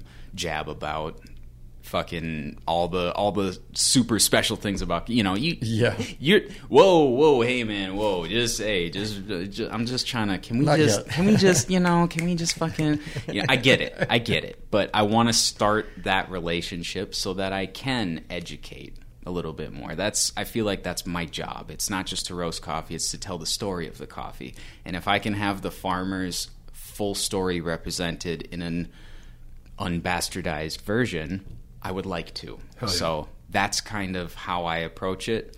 I don't take as rigid of a standpoint anymore Sure. as I once did. Yeah. Um, because I've been doing Probably this for a long time, and you know, you, you just can't fight it. Um, but you can use it as an opportunity to show them something they've probably never experienced before, which is the God Cup. Mm-hmm. That's always my goal: is to be the one to change somebody's mind or perception about what coffee can be. It's not Sure. just a vessel to get caffeinated and get through the morning. It can be so much more. So, long-winded answer to your question, but that's kind of where I'm That's- at. That's succinct. I I feel like that should be a cheers to that. yeah. Since we were Cheers. late on the Little late on our shot. Apologies. I feel I was you. You got your point across in just the right amount of words because I I feel that big time makes a lot of sense. My answer would be that I look at coffee, and this is going to sound weird, like barbecue. Barbecue, you should have unadulterated mm-hmm. to know if this is good barbecue. Like any anywhere you go, you get a, a beef rib or or a pork cheek or something like that. have some by itself so that you understand the qualities of it. How Right. good is this? Where did it come from? What kind of, you know, is this Duroc? If it's pork, is this Wagyu? If it's beef? And understanding like the complexities of the, the source material. And then if you feel it necessary still to get some pickles and to get some sauces, some Sure. mustards, then help yourself. Yep. If that, if you feel like you still require that, then help yourself. It's not for me. Do I look at it from my personal purview as sacrilegious for good coffee? Of course. Like again, to refer back to like the like a the Mexican chingon or something. I don't want someone to make a a, a latte out of that, like a super sugary latte with all the foam on it, and someone makes a little happy face on it or something. Like, no, please don't do that. but if you enjoy that more than you enjoy that cup of coffee, and you can understand that about yourself, then I am totally okay with it. It's your mouth. We always say that, right? Like uh, that was Eric Eastman said on that. Yep, podcast. he it's coined your it. mouth, and then again, don't. Don't yuck my yum. Don't yuck my yum. So yes, if somebody enjoys that, I understand. But then to refer back to what you said, if they know that about themselves instead of it being a force of habit, like they do understand, like I prefer this experience. I prefer the taste of cream, sugar, and coffee uh, all together more than I enjoy the flavor of coffee. That's all right. Yep. Like I can I can accept that, but it's more if someone asks me rec- my recommendation, like, "Hey, I drink cream and I take sugar with my coffee. What do you think? Am I doing it right?" I say, "Well, try the product on its own, and then you might discover that the coffee you were drinking 15 years ago, what we had available to us in this city or any other, wasn't at the quality level. It wasn't being roasted the way it is now. The sourcing wasn't the same. Where the products, I mean, I bet your mind is blown, CJ, with the stuff that's available to us now that Yeah. we're able to source locally, and then also shipping programs like the Fellow Drops program, which where you got me hooked up on. it's yeah, it's every dangerous. week they're blowing me up with stuff from like Spectrum Coffees and Quava and uh, Bird Rock, and it's hard to say no. Yeah. And then you get those, and sometimes, yeah, in the morning, Marnie or myself will make it, and we're real quick to move along on our day. But I have this thing where I tell Marnie when we make a coffee, can we leave the packaging on the counter as a way to display what we're consuming? because sometimes she'll make it and she'll breeze out and then she's in class and i'm texting her and then i gotta like have my own little experimentation where i look at the 19 bags in my cabinet and try to guess which one it was but i'd much prefer for it to be on the counter so that i don't have to play that game and i can take a few moments to to look at what it says on the package for those flavor notes and where it came from how it was sourced how it was how it was aged and, and fermented and roasted and then like to get an, a full idea of how this product was produced and then have that like starting point for enjoying it. And then yeah maybe i go down to my desk and i am busting hump and i stop thinking about it and now i'm just drinking coffee. But at least then i will have taken the time to try to understand where it came from. What do i don't i like about it? That's the other thing. You don't have to take notes in a notepad but even if in your head you make a mental check point point to say man i really love that coffee from spectrum. Then you will always remember spectrum i like the spectrum coffee. Maybe Right. forget where it came from or who they sourced it from or what type of a roast it was but you'll remember yeah oh man i had this i ordered a spectrum coffee from fellow drops like six months ago i remember i really enjoyed it and then you see it pop up again and you see them pop up again and you decide i'm going to give another shot uh, to these guys but yeah my long-winded answer is in, uh, understand the product first before you alter it and then if you still want to then help yourself Yeah. I mean, that, for me, that's the way that I feel about all things that I like to consume. Mm-hmm. Is try it in its rawest form first, and then figure out where you want it to go. I have, uh, as I spoke about earlier, uh, Griffin Johnson turned me on to a Cafe Miel. I had never had that before, but he poured in dairy from uh, a dairy farm in Rochester. And where was this? Uh, this was at a, a place called the World Bean, which no longer exists. Oh yeah. Yeah. Um, so he did that, and it was Minnesota honey, and that was spectacular.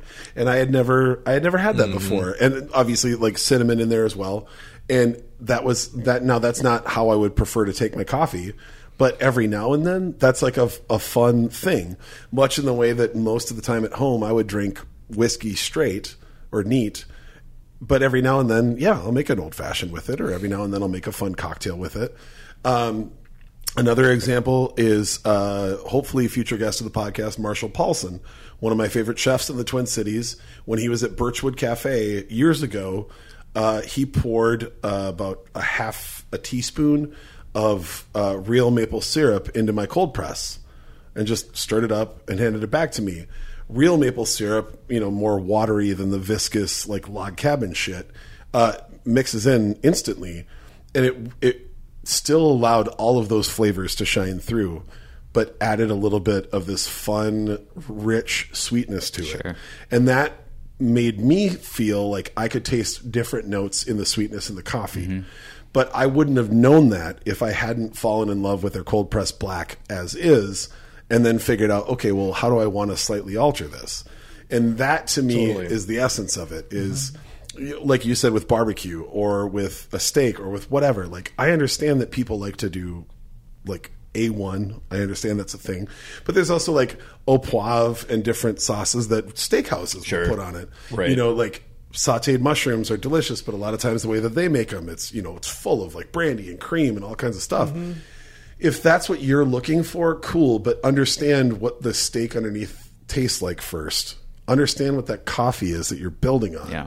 And then go from there. And if there is a thing that you prefer, like, okay, you've tried it, you've worked on it, and you thought that this was a little bit better. So I can interject. It, it, it it's sort of the same premise where you're not going to make an old fashioned with a BTAC bottle. Correct. You're not going to make. Um, you're not going to put uh, uh, herbes de Provence red wine reduction on an A5 Wagyu. Why? You're you're not going to do that. Same thing with a really beautiful coffee, like a, a really beautiful micro lot single source coffee that's been very carefully roasted by a, a local roaster.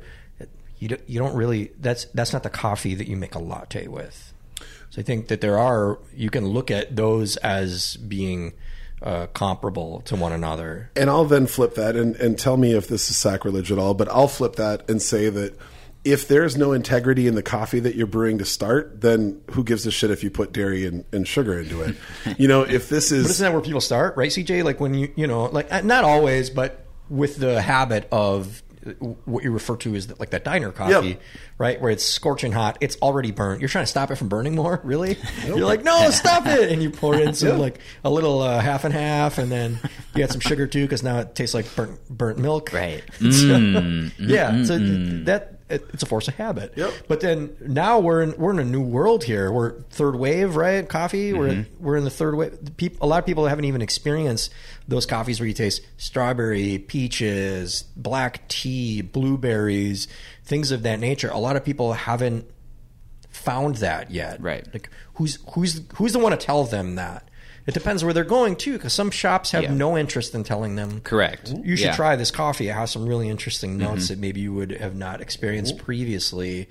So sometimes it's a matter of not just force of habit, but a force of education. Yeah. Where, and I don't mean that to sound demeaning in any way. It's just that having years of experience only consuming that coffee, like the percolated coffee, where it doesn't matter where it came from, it's like super over roasted, and it's got half and half and like white granulated sugar in it. Right. That's just the only thing that somebody knows. For sure. Yeah, and I mean, it's it's very regional based too. Um, if you look at Minnesota as a whole, and the coffee scene in particular, um, the Twin Cities and Duluth would probably be the only specialty focused regions in the whole state. And there's a lot of state that's outside of those two regions. So if you get into central northern Minnesota, for the most part, you're going for dark roast, you're going for raspberry mochas, you're going for that kind of stuff. And uh, you know, you you think about you think about what people have historically had for their whole life, and what's what what a day at the coffee shop looks like to them. Um, and that's just because of what they have had access to, and um, it's it's very uh, it's very different from place to place. Yeah. It's very um, I don't know. I've I've been trying to kind of map it out and figure it out. Over my time in this industry in this state. And it's just a matter of we are in the cities, and, you know, for lack of a better term, the rest of the state is the country. Right, you're in central, mm-hmm. northern, southern Minnesota. Mm-hmm. It's it, it's not country, but you know, you know what I mean. It's mm-hmm. it's it's the country out in the different. country. yeah and they don't have the same kind of specialty restaurants that we do. Like they don't have a sample room in Mille Lacs. Mm-hmm. You know, Hinckley doesn't have all of these dope sushi restaurants on one street. So mm-hmm. the access is different, the standard is different, and what you expect from a trip to the coffee shop in those places will also be different. And Right. because of that, it's not even for lack of interest, it's just lack of access, Access. to what is Totally. specialty coffee, what is a single origin espresso, what is Sure. that stuff. Because I go to my local coffee shop and I get a dark roast or a raspberry mocha, and that's kind of those are my choices. Yep. You know, like uh, yeah. So it's just interesting in that regard too. We're seeing that change a lot too. I mean, Crosby, Minnesota, where uh, a dear friend of mine whose 40th birthday party is this weekend. Happy birthday, Bay! I've known her since we were four years old. Her cabin's in Crosby, Minnesota. They have a cafe there now that has really good coffee. They have cold press. And Do you know whose whose coffee they use? I do not. I'm trying to think of even the name of the cafe. I could look it up, and I didn't see. Let me know when where you- the coffee's when from. I, I didn't have. I I had a cold press there in July, Fourth of July weekend. It, was, Okay. it was pretty good, but you didn't used to be able to go to Crosby, Minnesota, Right. and order a cold press. I remember there was a time where I I walked around Denver for an entire weekend on GABF weekend. This is granted like 10, 12 years ago. Asking for pour over. Anybody, anybody at pour over? Like fancy, like nice looking cafes. Do you do pour over? Nope. No, no, no, no. We percolate. We make cortados. We make lattes. I was just like, whoa! It blew my mind. And I remember the year that I went because I was going to GABF every single year. Might have been eight years ago. Finally, that I found a cafe that was like, yeah, we do pour over. And I was like, why is that so exceedingly rare in a city like Denver, which is very forward thinking with food and beverage? It was surprising to me. But I think, yeah, we are seeing a lot of change in smaller communities. Crosby might be unusual because they have sort of like a this boulevard where they're doing a lot of forward thinking stuff. Right. Uh, but but maybe that's a good sign for the future where people will have access in Mm-hmm. at least right of first refusal to say I still want that raspberry right. crap, crap and that's that's whatever. totally fine. At the end of the day it's how it tastes to you. That's what matters. Your mouth, yeah. um it's your mouth. Exactly. You know? Whatever you enjoy about that beverage about that food about that product do it. Shamelessly fucking do it. Absolutely. but I like to give people an alternative. I like to give people the full picture and the ability to themselves say, I understand this, but I still prefer that. right Totally first fine. refusal. Right of I first say that about everything. I want you to be able to make an informed decision. Right. If you still say you're weird, I'm normal, that's cool, man. Beach is actually the best place on the fucking planet, and you're you're a yeah. psychopath. Have you ever had a piping hot macchiato on the beach? I, I do have to give a quick shout out to our listeners that are of a certain uh, age who uh, have now heard the word twice. And yes, I'm just going to go ahead and give you permission. It is time for you to start thinking. It's time for the percolator. Oh, it's time for the the percolator. percolator. There's no way. Every time I hear that word, It's there's no for the way. percolator. That- It's we- time for the percolator. we had a we had a 16 and up club when I was in high school that we could go to, and then 18 and up you could go to Tropics downtown, and there was not a single fucking night that that song didn't come on. Wait, is it a real song? That's a real song. the only thing I know about that song is that that lady broke that glass coffee table. Yeah. I didn't know it was a real song. Oh no, she made it no, up. no, It no, was that was a real song she made up. and a fucking massive hit for a couple of years, and that's basically it. It is just a driving like 128 BPM, 130 BPM beat, and it's it's time for the percolator. Oh it's Oh my time for the percolator, God. and then and then it goes. It's weird. I didn't know that. Yeah, Actually, dude, it's and every time it's not possible for me to hear that word, no matter whether it's from like older members of my family or on this podcast. It's not possible to hear that word and not immediately start hearing that beat come in. It's like like like it's it's it's like it follows. Like it just no matter what, it's always kind of hunting me, waiting for somebody to say Oh, the man. percolator. There's a That's why you need to fly and teleport to get away from the. Percolator. I gotta get away from the percolator All right, well, let's percolate these shots. to percolating this shit.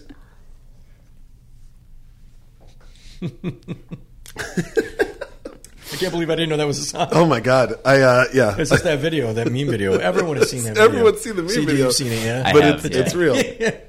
it's time for the percolator. She falls through the- Done. Never a good idea. I don't recommend it. Also, glass coffee table is never a good idea. Uh, all right, we talked a little bit about uh, the fact that you do feel at home when you get to just go home, stop at the co-op, grab stuff, and cook. What would be like a signature meal that you would prepare? Like if you had like a close friend or a loved one or somebody coming over that you kind of wanted to impress. Like, do you have a go-to thing that you love to make? I'm trying to impress somebody. And not it, like uh, maybe impress isn't the right word. Show your love for somebody that you care about. Like, hey, I'm going to take the time and I'm going to make this or for impress, you. like yeah, or impress, whatever. like It's this is what the fuck I do. Yeah. Like maybe you, you, you maybe I you got your eyes on someone. You're like, come over for dinner, Yeah. and you prepare something for them that you're like, this is a ringer. Or maybe it's like a homie you've never cooked for before, where you're like, I can cook. I'm making dinner at my house. I'm on a grill, something like that. Is Sure. Is there anything that is a go to for you? Uh oh, it's time to percolate, I guess. I mean, music. Hold on, you get uh, this. Is, you guys need to hear it. It's time for the percolator. It's time for the percolator. It's time for the I percolator. legit never heard this. It's time for the oh, percolator. it's time for the percolator. There, there are there are there are multiple DJs that listen to this podcast that are going to go into like a weird nostalgic seizure from the amount of times that we used to have to hear that fucking If you song. played that without remark, I would think that it was like a remix of that video of the girl falling through the table, and that someone made that song to lay over the video. The age of the internet, man. Yeah. The timelines get all layered hey, and shit. Just want to say, kids, break through glass ceilings, not glass floors. Okay? hey! the more you know. trademark, trademark that shit right now. I'll make yeah, I'll make a T-shirt of her falling like with her hands on her knees, falling through the glass. Holy shit! There's our shirt of the Oh week. my god, that fucking that song's like literally that song is probably 26 years old. How's that a song? It's just a it's like a sample of a dude's voice. That was that was That was back. just the intro, that was back when Is it? Oh, that I was just figured it was that for like 11 minutes. Oh no, there's but it doesn't get a whole lot more different than Are there lyrics? That was back. No, Those that's are it. lyrics. That's the That's it? lyrics. That's Those it? are That's lyrics. lyrics. Okay, well, That was back when you had a division in nightlife where at that time you could go out for a hip hop show or you could go out for like uh, like a, a disco house show or you could go out for like hard club techno music. And a lot of that stuff was built around really, really repetitive, aggressive loops with little vocals that would drop in and stuff like that. And that song, for whatever reason, it crossed over into the mainstream. I think just because it's so completely ridiculous. But I, it's one of those things that like I feel like I'm like an old guy on the porch, like you don't know what it was like. There, there was Back not, in my day. there was not Old a man night. yells at cloud. That was whatever the pre man yells at club. what, yeah, whatever the precursor was, whatever the precursor was to twerking, that is what that song would induce.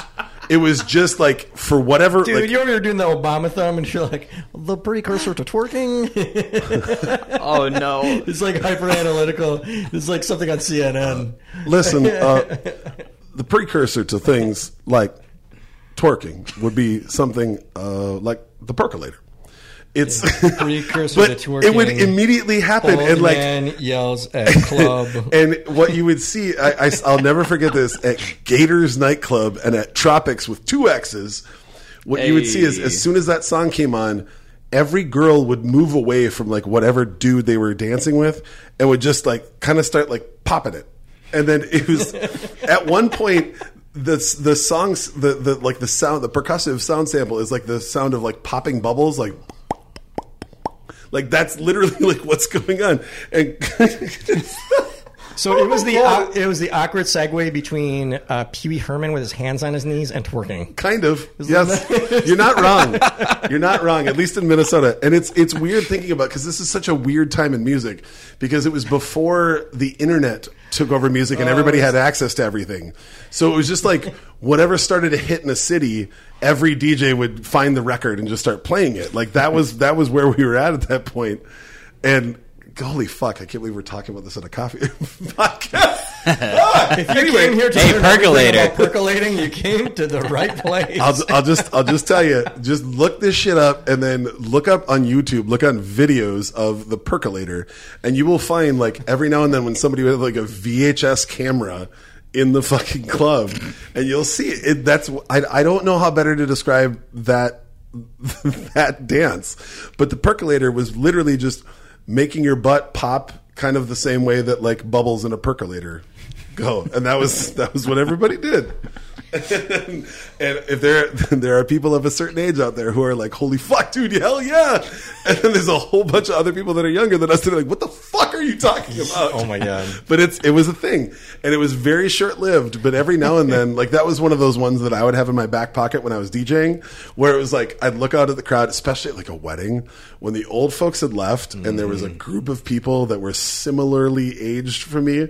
It was like I'm going to play a little chunk of it, and if it hits, we're going to let it go, and if it doesn't, we're going to get the fuck out because there's no mm. lyrics, so you don't have to worry about. It. You can play it for 14 seconds and then cut into something else, and Right. oh, I don't know what you were talking about. that was just the end of that song. I'm gonna have to sample that now. the twerkulator. Percolator. Oh, there's already somebody working on that right now. Yeah. You know there is. Shit. I'm gonna send that to my buddy right now. He's gonna work on. There you go. Twerk on it. Oh my god! Or that's the name of like a dope new coffee drink. Could be. Fucking A. or a new mixtape. There it is. Well, CJ. Oh my god! Sorry. we digressed considerably here about the twerkulator. uh, so back to a, back have to a, a meal. Yeah. Yeah, do you have a signature dish?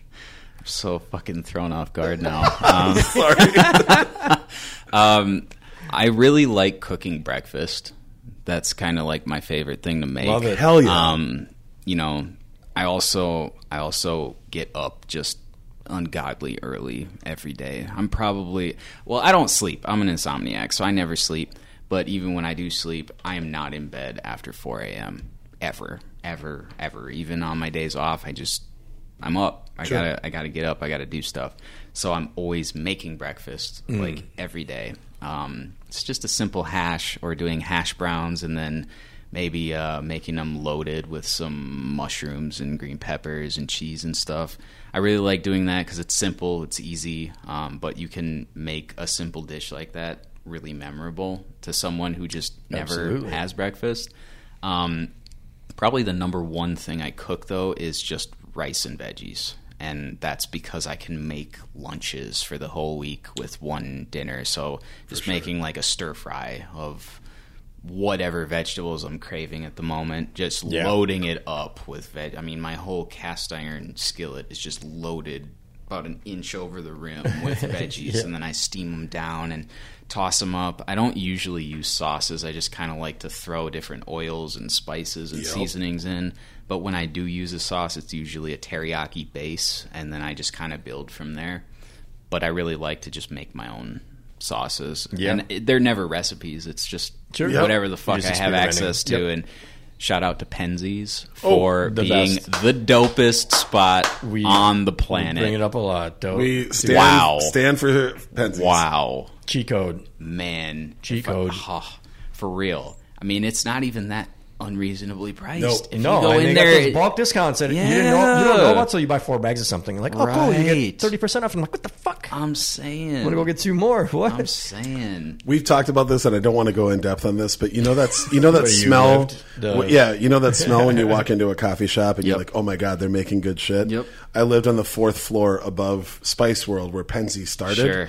And every morning when they Oh, were ah, grinding spices, like man. I would give anything to just bottle that scent and bring it to Minneapolis. 'cause that I was, that don't probably wanna- added two hundred fifty dollars to your rent. Like you can smell. No, the funny part was spices. No, no, no. The funny time. part was because it was a bad it was in Milwaukee, so that was actually why it was so cheap.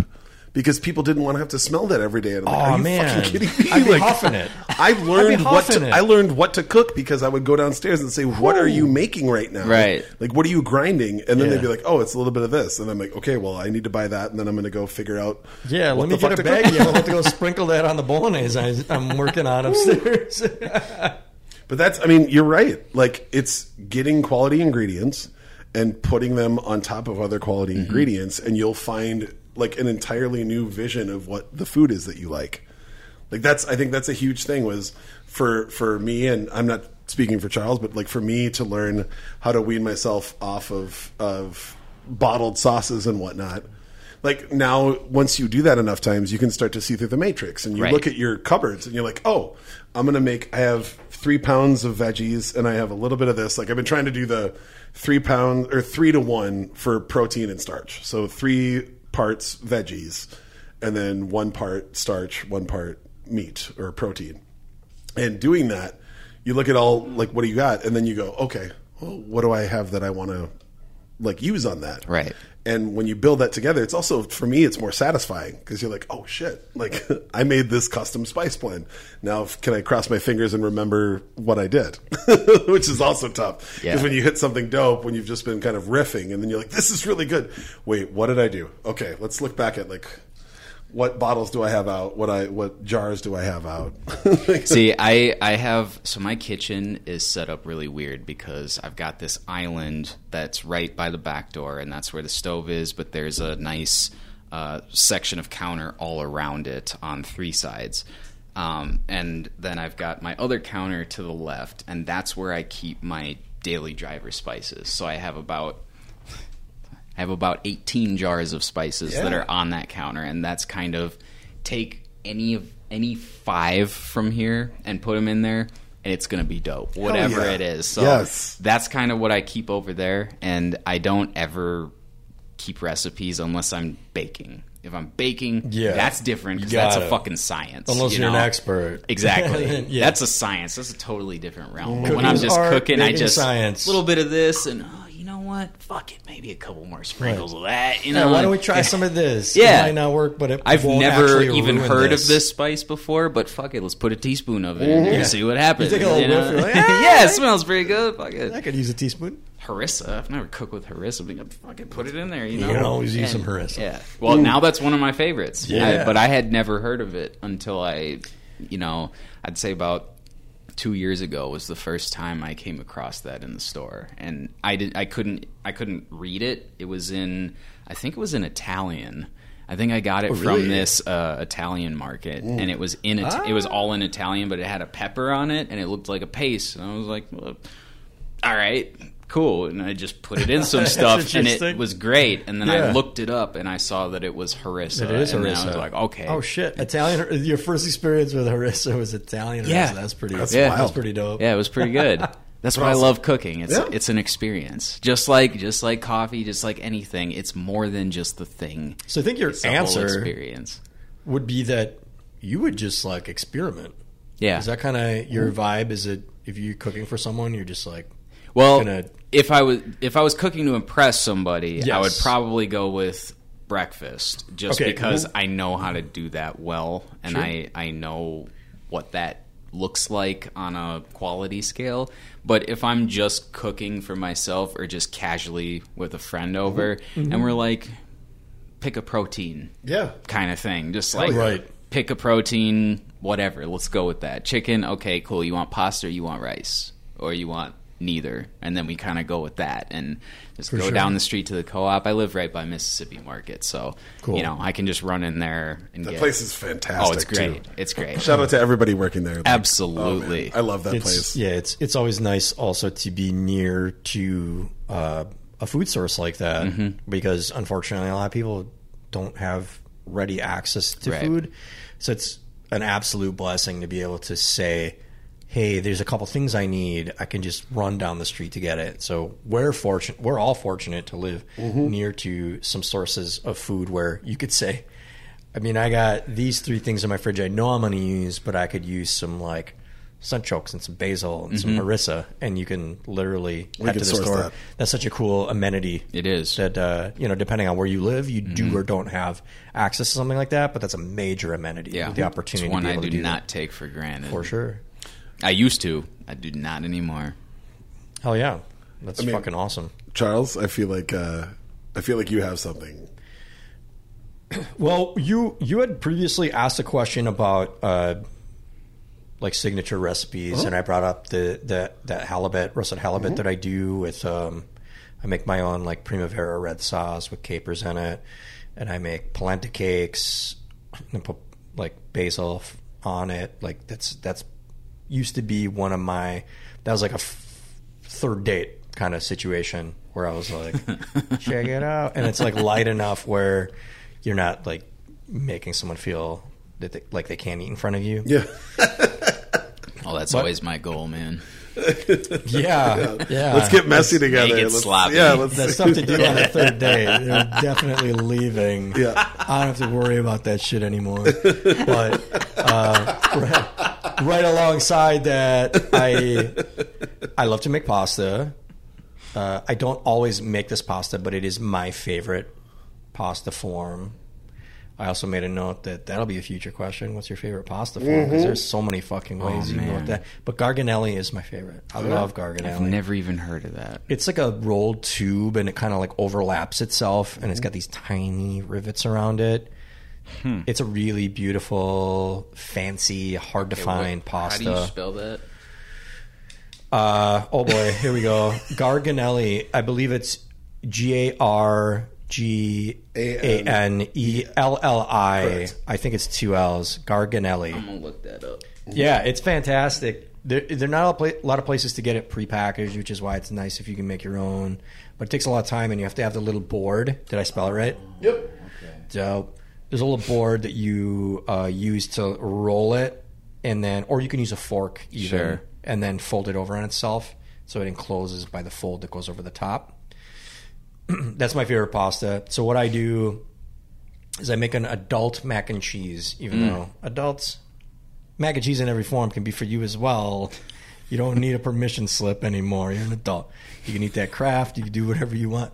But what I do is I take a wheel of really ripe brie or camembert, and I cut, I perforate uh, the top, and I put it in. I have a baking dish just for wheels of like soft cheeses, and then I put rosemary and fresh cracked pepper on the top, and I put it under the broiler and broil it until it bubbles. I cook, uh, or I boil water, pa- pasta water. I throw a ton of salt in there. I throw in a bunch of spinach, let that wilt up, and then I throw the garganelli in. I drain it. Most of the spinach is still intact. That's the healthy portion of the equation. And then what I do is, after it's drained, I uh, take, I spoon out all that runny cheese over the garganelli, toss that all together, little bit of spinach to make it healthy, of course. Hit it with some acid, like a little bit of lemon. You can roast some lemon if you want alongside the the uh, the brie if you'd like, or use like a fancy vinegar. And then you can serve that with a protein. You know, you could do a real beautiful steak. You could do scallops. It's it's flexible. You could do any protein. You could do chicken, whatever you want, like that, or you could do just by itself, just a big bowl of that. Someone dips into that, and they they'll look at you like you're that genie smoking a cigarette outside a sample room. I'm already They just- looking they at don't you know like what that, you're and I haven't They're like, it wait yet." a second.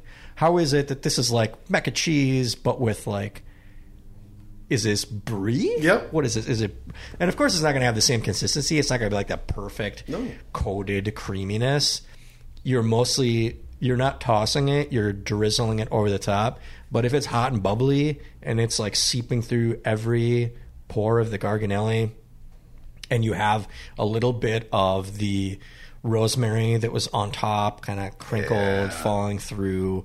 You see the little curls of the wilted spinach. You squeeze over a little lemon. It's it is so satisfying, and and that's if I want to impress somebody. That dish is always gonna like make someone be like, "Oh, dude, what is that?"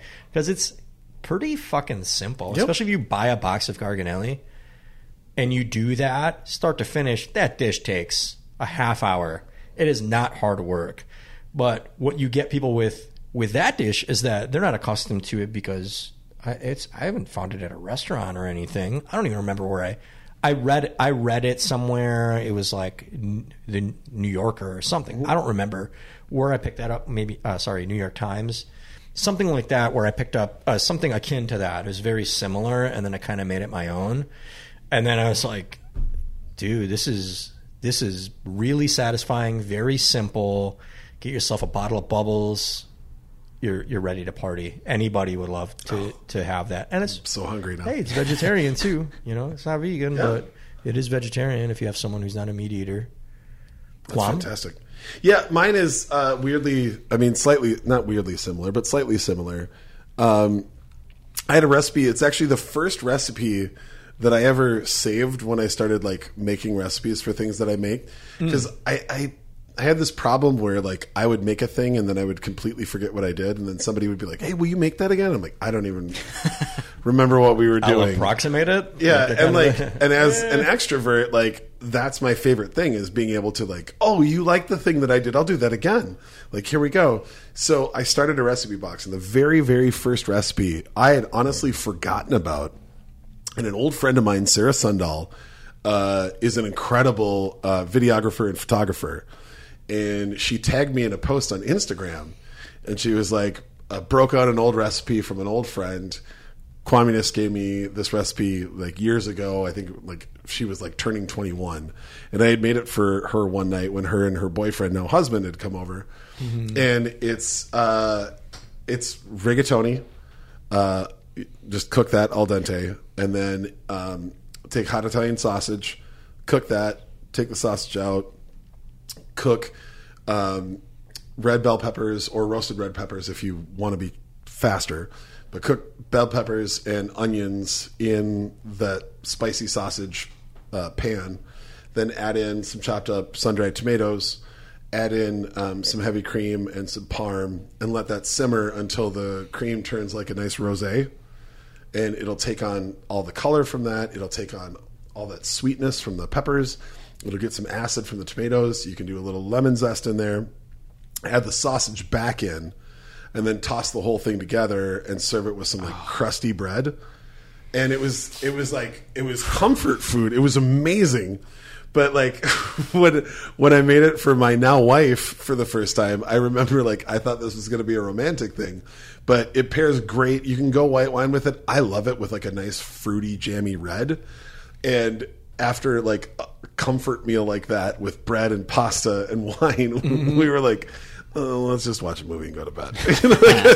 I kind of accidentally killed the romance with the mm-hmm. extravagance there. you know what we call that? I, TFTF. too What? too fat to fuck. Close. Too full. Oh, that's fair. Oh shit! Oh, that almost fell over. CJ, that would have been perfect if you told later. We could just tell people Yeah, that I was fell probably over. missing a fucking wheel. But yeah, like that's again. It was oh, it was it was giving somebody like literally something that will stick to the inside of your ribs, saying Yeah. like, "Hey, I went somewhere and somebody fed me, and I feel nourished, and I feel full, and I feel comfortable, and now I just want to like sink into this couch and like watch a dope movie or listen to some good music." Mm-hmm. And that's always that's always where my head goes is like, what's going to make everybody feel like they're at home, and that's what I dig. And honestly, I feel the same way. I've never thought about it, but like breakfast does that too. Mm-hmm. Like the when we when we travel and we rent like an Airbnb, I always go to the grocery store because like I'll hit some local restaurants, but like I like starting my day with something that we cooked in the house because for me that's like okay, mm-hmm. like we've made something together. Now let's go out together. Right. CJ, that's a reason. One of the instantly came to mind. A reason I love your answer is because the meal that makes me happiest is just breakfast, and I don't eat breakfast except for on the weekends after a heavy night of drinking. Yeah. I'm so satisfied by you know you want carbs and you want fat. That's what your mm-hmm. body's asking for. It just that makes me happy. I I love eating dinner. I don't love lunch. I'll say straight up, I don't even eat lunch most of the time. But I love eating dinner. But it's more like a take it in experience. Like mm, this is cool. Yeah, what else do we got coming? But breakfast, when I know I'm having like a really good breakfast, I'm like, mm, mm, mm. Yep. Here come the hash browns. Yep. Here come the eggs. That's right. you know, like I'm That's just right. Doing like a little Yeah. dance. I guess. Where's the hot sauce? Where's the you know like you're just splashing stuff around. You got to prepare it. If you're like a farmer's breakfast, you know, I cut up the runny eggs and I make sure it's on everything. That's Mm-hmm. right. And then I got the hashies and I'm like, ooh, ooh, did I make sure? Okay, put the put the cheese on it. For those of you some out there ketchup. listening, by the way, uh, the dance that he did for the breakfast would work perfectly with the percolator Mm. when you listen to that song after this. yeah, the tortilla.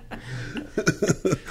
what back in the day, uh, my my parents' house was always kind of the refuge for lost children. Me and all seven of my friends would be Yeah. at my. It was the safe place. It was mm-hmm. the place that everybody crashed for the night before we went to school the next morning. You know, and that's something that the older I get, the more I appreciate the fact that my parents put up with me and all my bullshit for so long, but especially just the thought of having fucking seven teenage boys in your basement like five nights a week. What Yeah. the fuck? Mm-hmm. What the fuck? right. But my parents are amazing and they not only tolerated but encouraged it because they knew that it was a place that we would all be in one place and safe for that night you Yeah. know and after all the things that have happened in the last year and a half it really i'm not going to get all sentimental about it but it, i appreciate that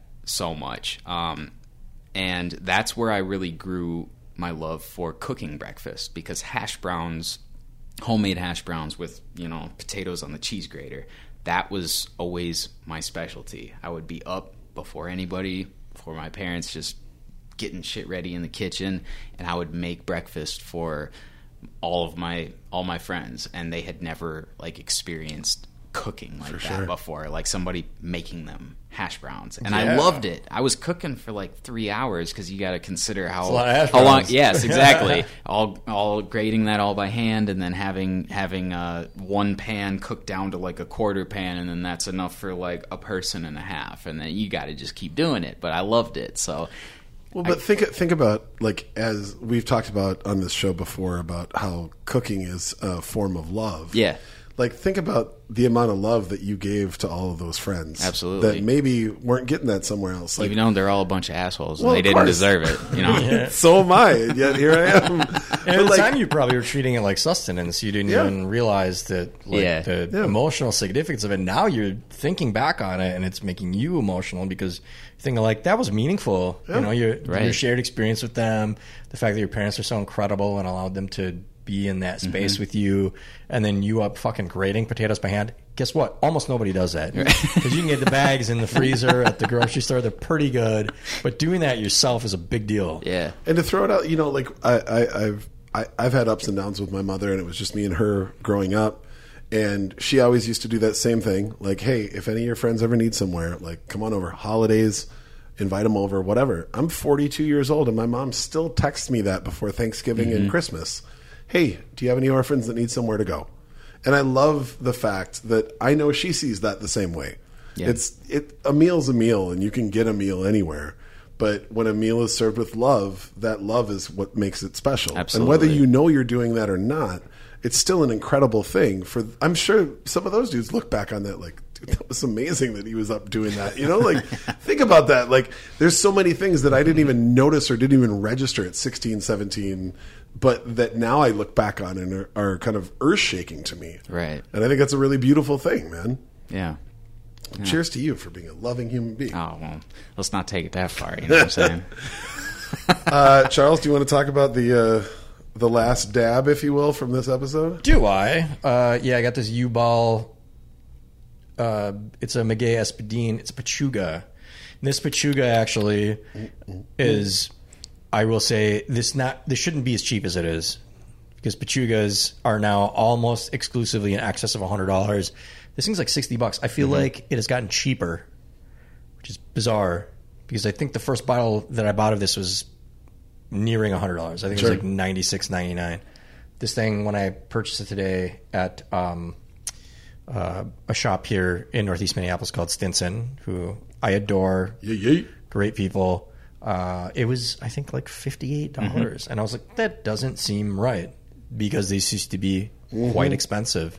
So I and I love this. This is the first Pechuga that I ever had, and uh, I'm happy to have more in my possession, and I'm happy to share some of this with you two, Do you- fine gentlemen. Do you want to speak to that style since we're telling people about it? Uh, to well, CJ, you look like you want to talk about Pechuga. Why don't you talk about Pechuga? Well, that is actually my favorite oh, your how favorite dare. Pechuga or your favorite mezcal? ever.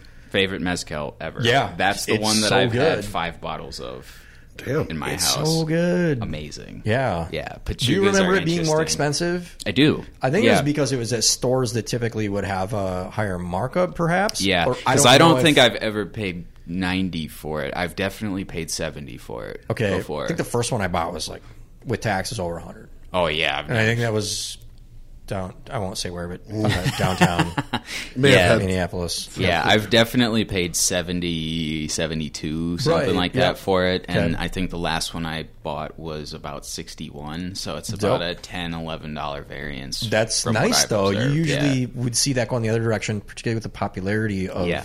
mezcal increasing. Yeah.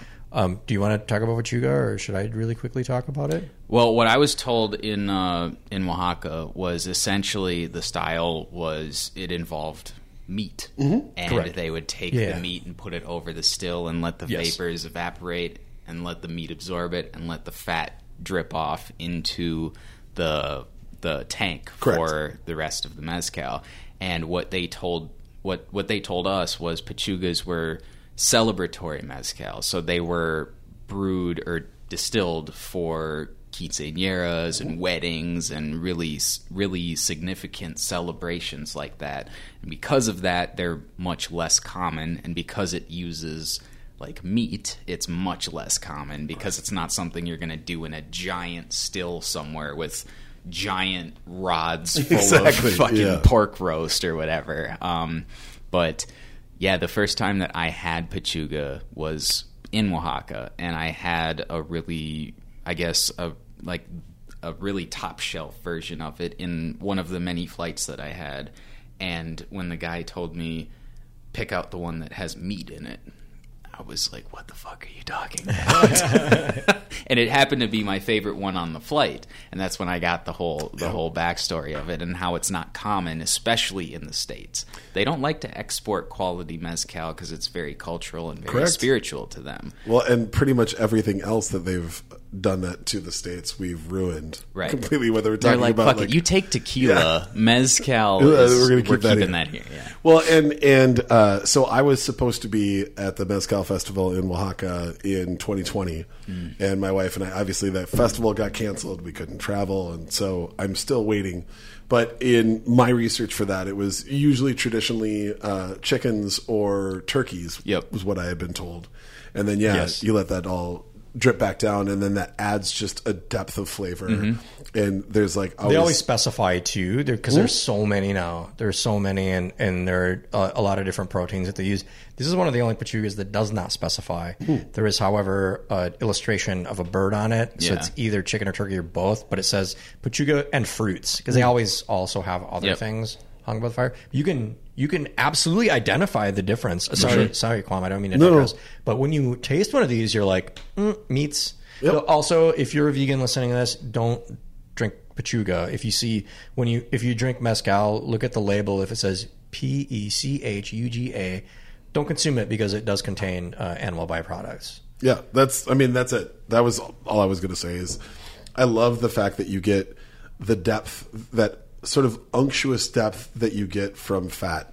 Like when you make a matzo ball with schmaltz versus just regular matzo ball minus that. There's a different. It's like a different mouthfeel Yeah. that comes with that. Yeah, it's so unique. Yeah, and it's it's I, I understand why it's more expensive because of the process, but I also feel that way about the quality of it. Yeah. That I have yet to have one of those that I didn't fall in love with immediately. Absolutely. Yeah, I, I, I have had pechugas that I don't love, but that's uh, comparative to other pechugas. I will say this: if you live in the Twin Cities or you're planning to travel here at any point in the near or distant future, uh, there's a place called Centro.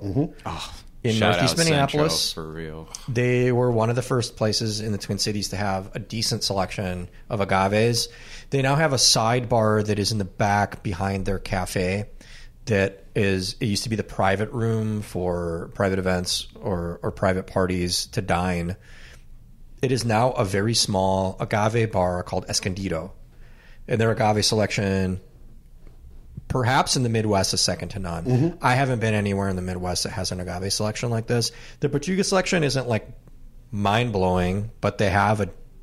I think the last time Marnie took me there, thanks Marnie, there was like 14 or 15 of them. But the agaves from different regions, and they're all called different things. You'll learn everything from from the dude who curates it. I wish I could think of his name, Taylor That sounds right. uh, we want to get him on the program. He he has a encyclopedic knowledge of of agaves, but he can tell you why they call them particular things like espadin. Why you know why is it a pechuga? Why is it a maguey? Where does it come from? Why this area can call it that? This area can't call that. And then there's like you pull out all these notes of funkiness and corn and fruit and sweetness and animal fat. I would highly recommend going somewhere like that and going through that educational process to refer back to the coffee conversation to understand what you're consuming. And if you want to take the Banhez and sip it, go ahead. But if you want to take the Banhez and you want to make a mezcal mark, go ahead. Fuck yeah. Fuck it. Let's it. drink it. Let's do a shot of Pechuga. Salud. Salud. Oh my god. It even just smells incredible. Mm. Stuff's not really made to shoot, but I did it anyways. Mm. Yeah, you get that. It's not just smoke; it's layered with those flavors of. Like you get like the the the tinge of like meat roastiness, something inexplicable. And if you'd have this unabated by conversation or education, where someone is explaining to you that, well, here's what's at play here, you would just say like, "Wow, that's a very interesting mezcal." Mm-hmm. But if you are are led to understand the process of production of the pechuga, then it, it leads you to to understand what it is that's contained within that. even even the bouquet afterwards mm-hmm. is there's so many different like hints of what's going on in there. The sweet note is just incredible. Mm. Man, this stuff is just wonderful. And one thing I will also say about mezcal is my first night in Oaxaca. Mm-hmm. We How long ago was this now? this was 2019, October Okay. 2019. Um, we were we we flew in, and it took us about an hour and a half to drive 12 blocks because it was Day of the Dead weekend, or like a week before Day of the Dead. So just every everybody's there. Mm-hmm. People are for- gathering. oh, yeah, already parties in the streets, marching bands, for everything. Um, but we got to the hotel, and it's probably 11 o'clock and you know there's no way we're gonna turn in for the night with all this stuff happening. We're in the middle of downtown oaxaca. We can walk to everywhere. Yeah. so we go and we go to this mezcal bar on a rooftop hang out with these guys for a while. There's a grill going with with uh, chorizo and all kinds of stuff. Then we go back down and we're walking back towards our hotel but then we of course get distracted stop off for some food and then we're like okay it's almost midnight. We should really so then we go to go to the hotel and and uh, we stop off one block before and go to this little mezcal bar and it's probably no bigger than the room that we're sitting in right now including the bar. But there are over 150 bottles and they're all just the same color tinted blue glass with labels that are handwritten on. Yes, so please. i don't know if it was like a if it was a local distilled mezcal or if it was a whole bunch of stuff that they just kind of brought in and then bottled up or they went to particular farms and got one bottle or two bottles. Yeah. but they were all handwritten on. There were no labels. And you could buy some it was our first day of two weeks so i wasn't going to buy any that day Yeah. because it wouldn't make it home um, but the guys were giving us flights and giving us all these samples and stuff and it was probably right around two in the morning when i was like okay i gotta turn in i gotta go back because i'm gonna be so hungover tomorrow and i have a five or six hour drive up into the hills to Yeah. go see coffee farms so Yeah. i'm already gonna regret it but if i have any more I'm not going to make it. And I'm here on business, right? I'm, I'm on a work trip. Like I'm working here, so I can't not go. I can't stay in Oaxaca as much as I'd love to, Oaxaca City. Um, and the guy behind the counter was like, "Oh man, don't worry about it. Have one more. Mezcal doesn't give you hangovers." And I thought this guy was just trying to get the stupid American to stay and spend more money. Yeah. And like a stupid American, I was like, oh, okay, fuck it, whatever. I'll have one more. Okay.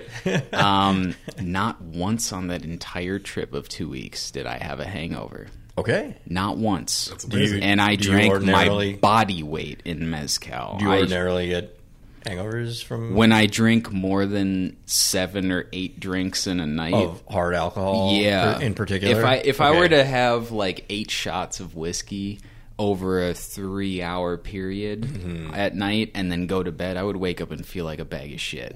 Absolutely. Ab- it might not be crippling, but Sure. it would be present. Okay. and not once drinking exclusively mezcal and local beers did I wake up feeling like shit. Does that transfer here when you drink mezcal here? No. You- oh, really? Okay. No, it doesn't. And I thought it did the first time I uh. got that bottle right there that we're uh. sipping right now. I drank about a hmm. I drank about a third of that bottle by myself the first night I had it. Okay. And I guess I was having some other stuff earlier in the day, but like not that night. 96 proof bottle. So Yeah, so I was, I was. Mm-hmm. feeling it. I mm-hmm. woke up the next morning very confident that I was just gonna ready for the day. I didn't do shit that morning. I, need, I made my breakfast. You know, Uh, I I need some got a little browns. in my system, and need then I, I. I yeah, I went I went about my morning on the couch. CJ, that was a delightful segue. Fuck for yeah. Question number six. The final. Uh, you are obviously one intrepid young man. So my question to you is, what adventure are you planning to take next? Hmm.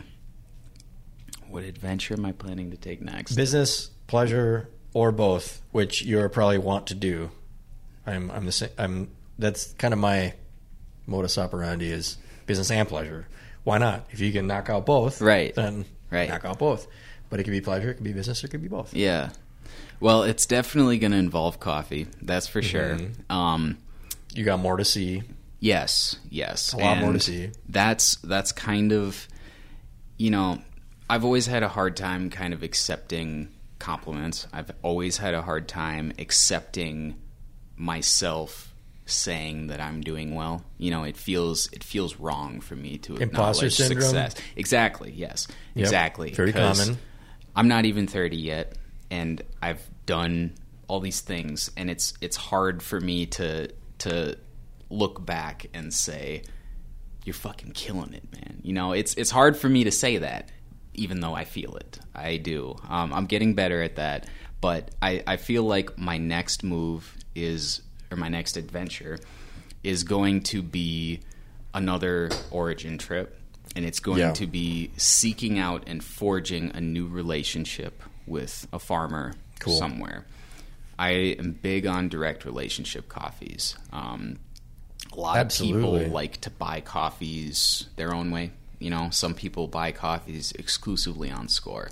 What the importer scores, if it's a 90 or above, I got it. I'll buy it wherever it comes from, whatever it costs.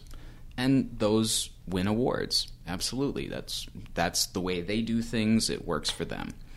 Um, I like relationship coffees because I'm a big fan of being able to say year after year, crop after crop, we gave X amount of money to this farmer. And I've been there and I've seen their farm, and I know mm-hmm. that with the money that they make from this, they're building a house for their parents or they're building a school in their community. Did you do Costa or- Rica?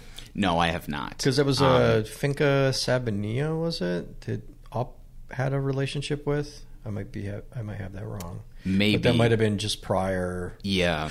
Okay, 'Cause Yeah, I was- it was a similar situation. It was the um, it's the all women farmed and produced coffee. In Costa Rica? Because Cafe Femenino is Peru. Oh, you're right, Femenino. That's the one I'm thinking of. Mm-hmm. That was my first well, origin Sabanilla trip, was might be Peru. in, Sabanilla might be in Costa Rica. Sure. That's the one I'm thinking of. Though. Yep, Cafe You're right, Femenino. Femenino. Yep, that was my first origin trip. That. I knew that because I was like, Yeah. I knew you went to this trip that I was thinking of. Yeah, and there- December that coffee is 2018. spectacular. Yeah. and that's a, a, such a worthy cause. Absolutely. for that like micro lot, super small Mm-hmm. producer. So is that like a was that a, a personal relationship sort of a situation with Up Coffee? Yes. Yeah, Yep. it had to have been And- because I don't I don't remember ever seeing Femenino anywhere else. Yeah, I mean it's it's in a lot of places. Is it Um, now? Yeah, Hmm. they don't. So that's the thing about people who roast coffee is they can choose to advertise it however they want. So if it and Cafe Femenino is a foundation, and they have farms in multiple countries. So they have Colombia, they have Guatemala, they have Peru, they probably have Mexico.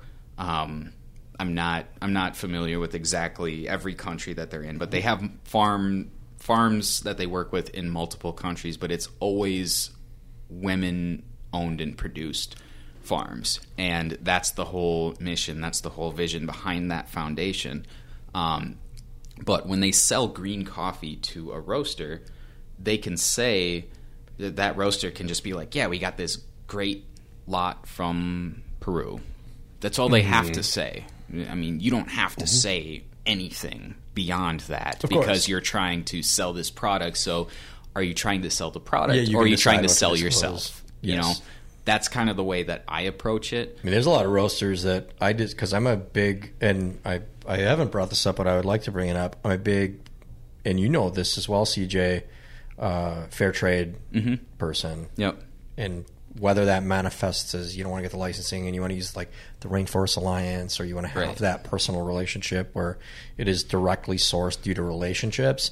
That's incredibly important to me. Mm-hmm.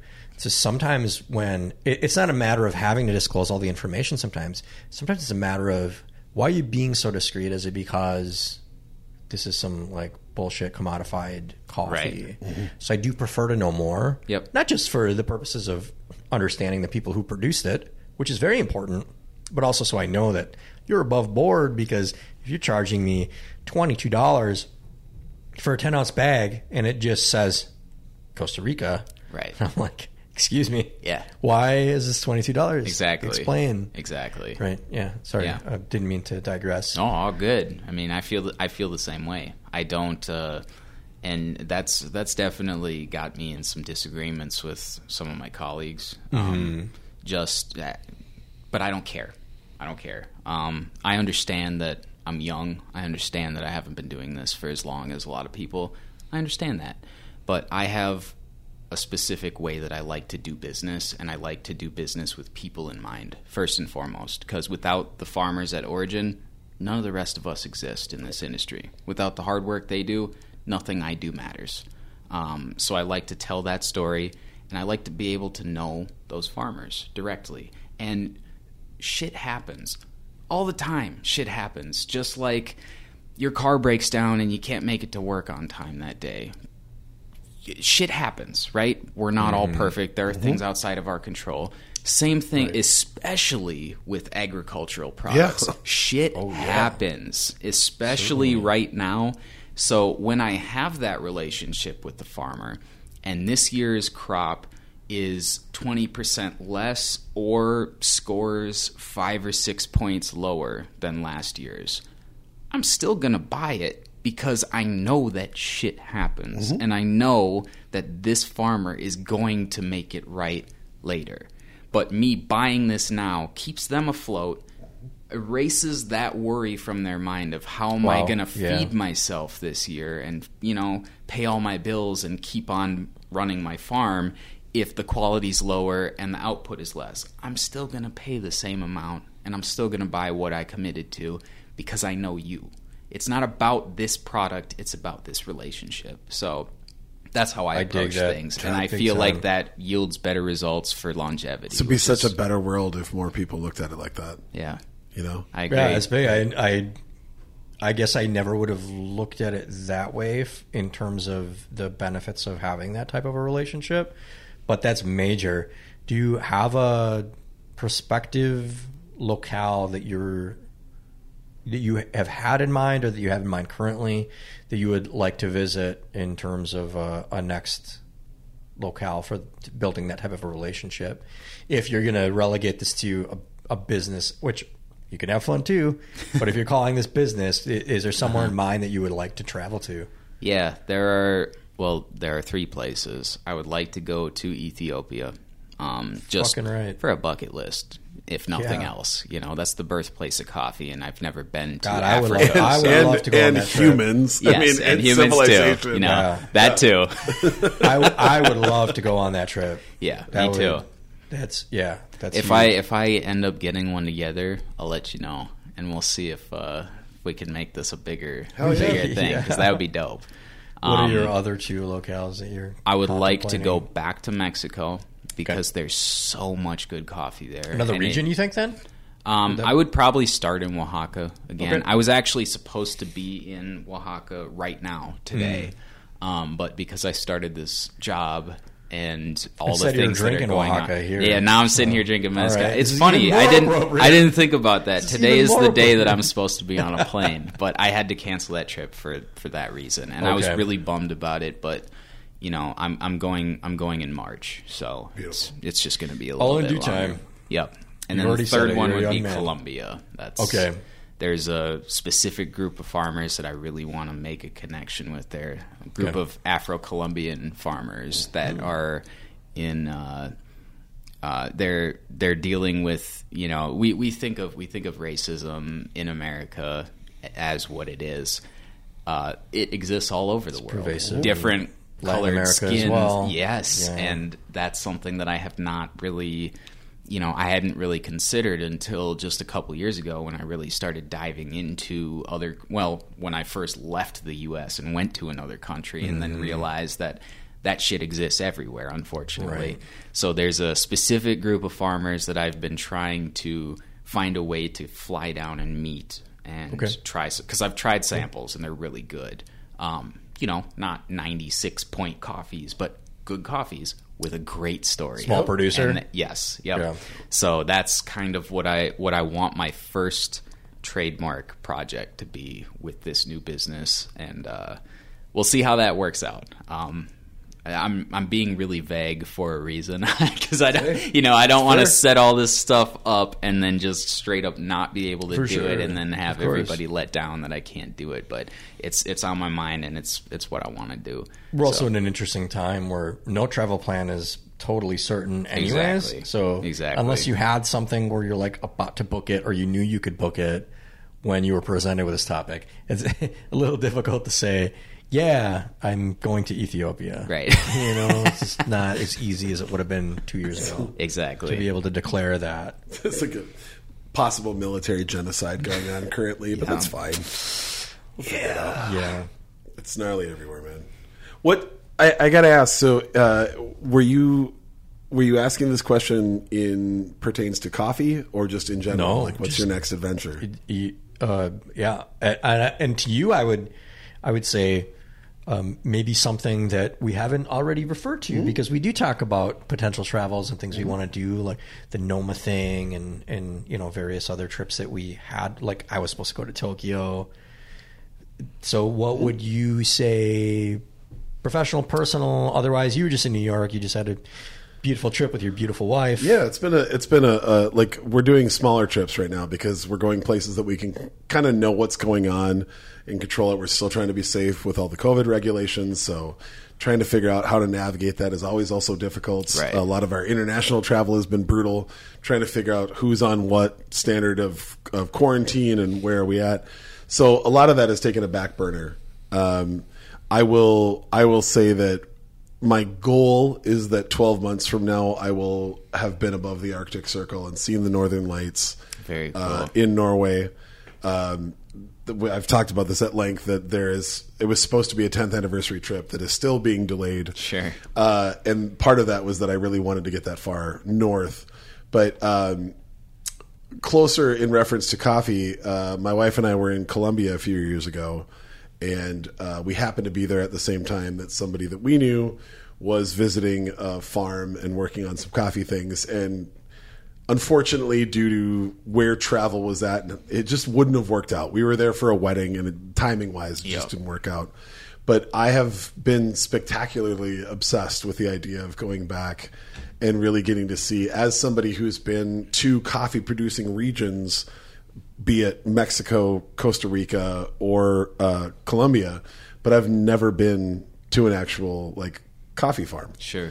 And I would very, very much like to do that. And honestly, I don't care where I end up. I don't care uh, whether it's in Central or South America. I don't care if it's in Southeast Asia uh, or it's I'm going to answer this for you. I think it's Oaxaca because you want to I mean, go that's- to because you want to go to the mezcal I do. I do, I do, I So do. I think that you would end up killing. I, I'm hoping that'll Five work out. with one stone. We'll have to see the the couple that we were going to go with can't go next year.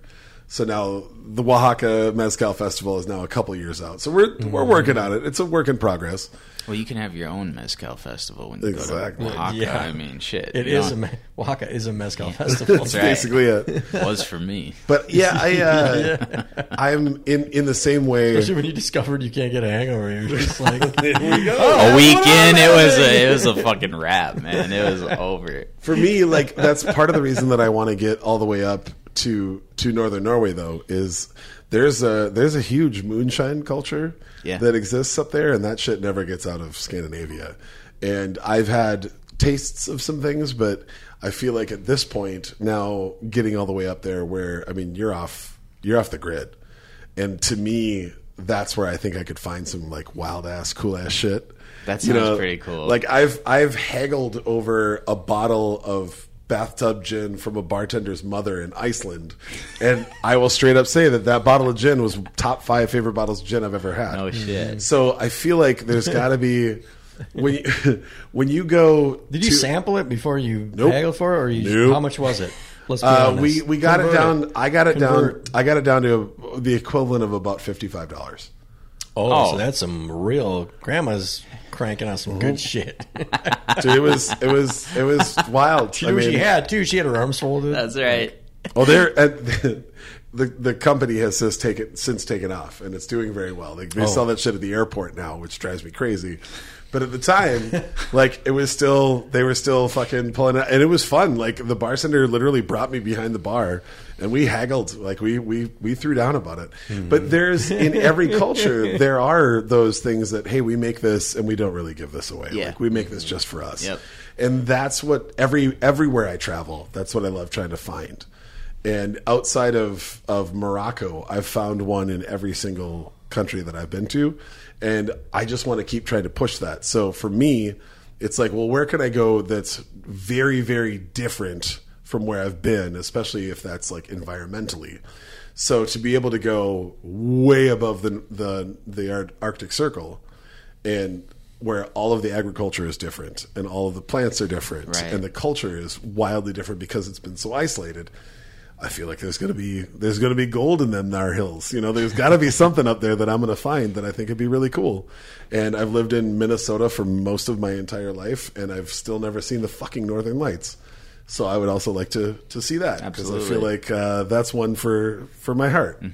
I just feel like that would be something cool. But uh, Charles, what about you?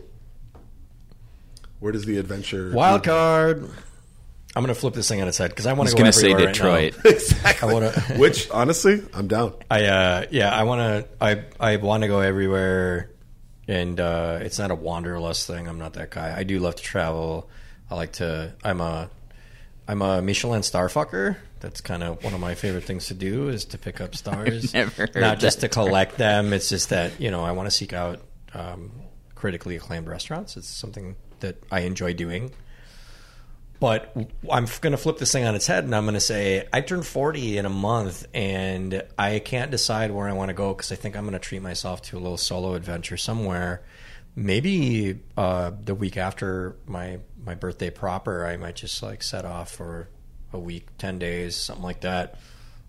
I'm turning that on its head because I'm going to ask you two gentlemen to recommend locales for me to visit if I get myself a trip for my 40th birthday. Are we talking in the states or international? Doesn't matter. Same question I was going to ask. Doesn't matter, but my preference is out of country actually, because traveling within the country that's easy to do. Um, but I'm I'm thinking like something. You know, I'm not going to rent a castle like Benjamin Crumb. Fuck off. been mentioned on 30 episodes of this podcast, now 31.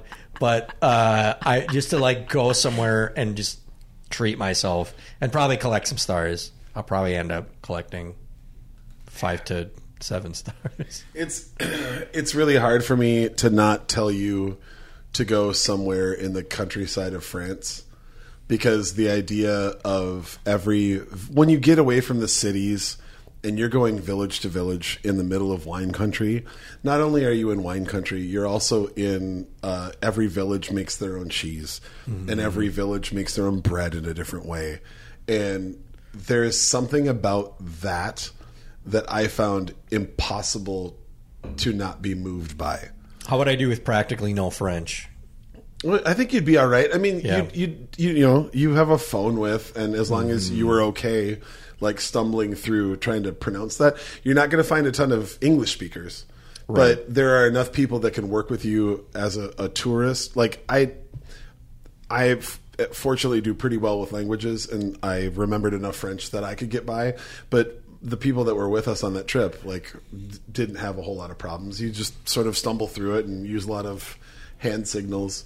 So uh, what what region of France would this be? I mean, like like Burgundy. I mean, that's that's mm-hmm. the that's the deepest history that you're going to find in wine. That's the the area where like Roman emperors wrote about that this is the finest wine on earth.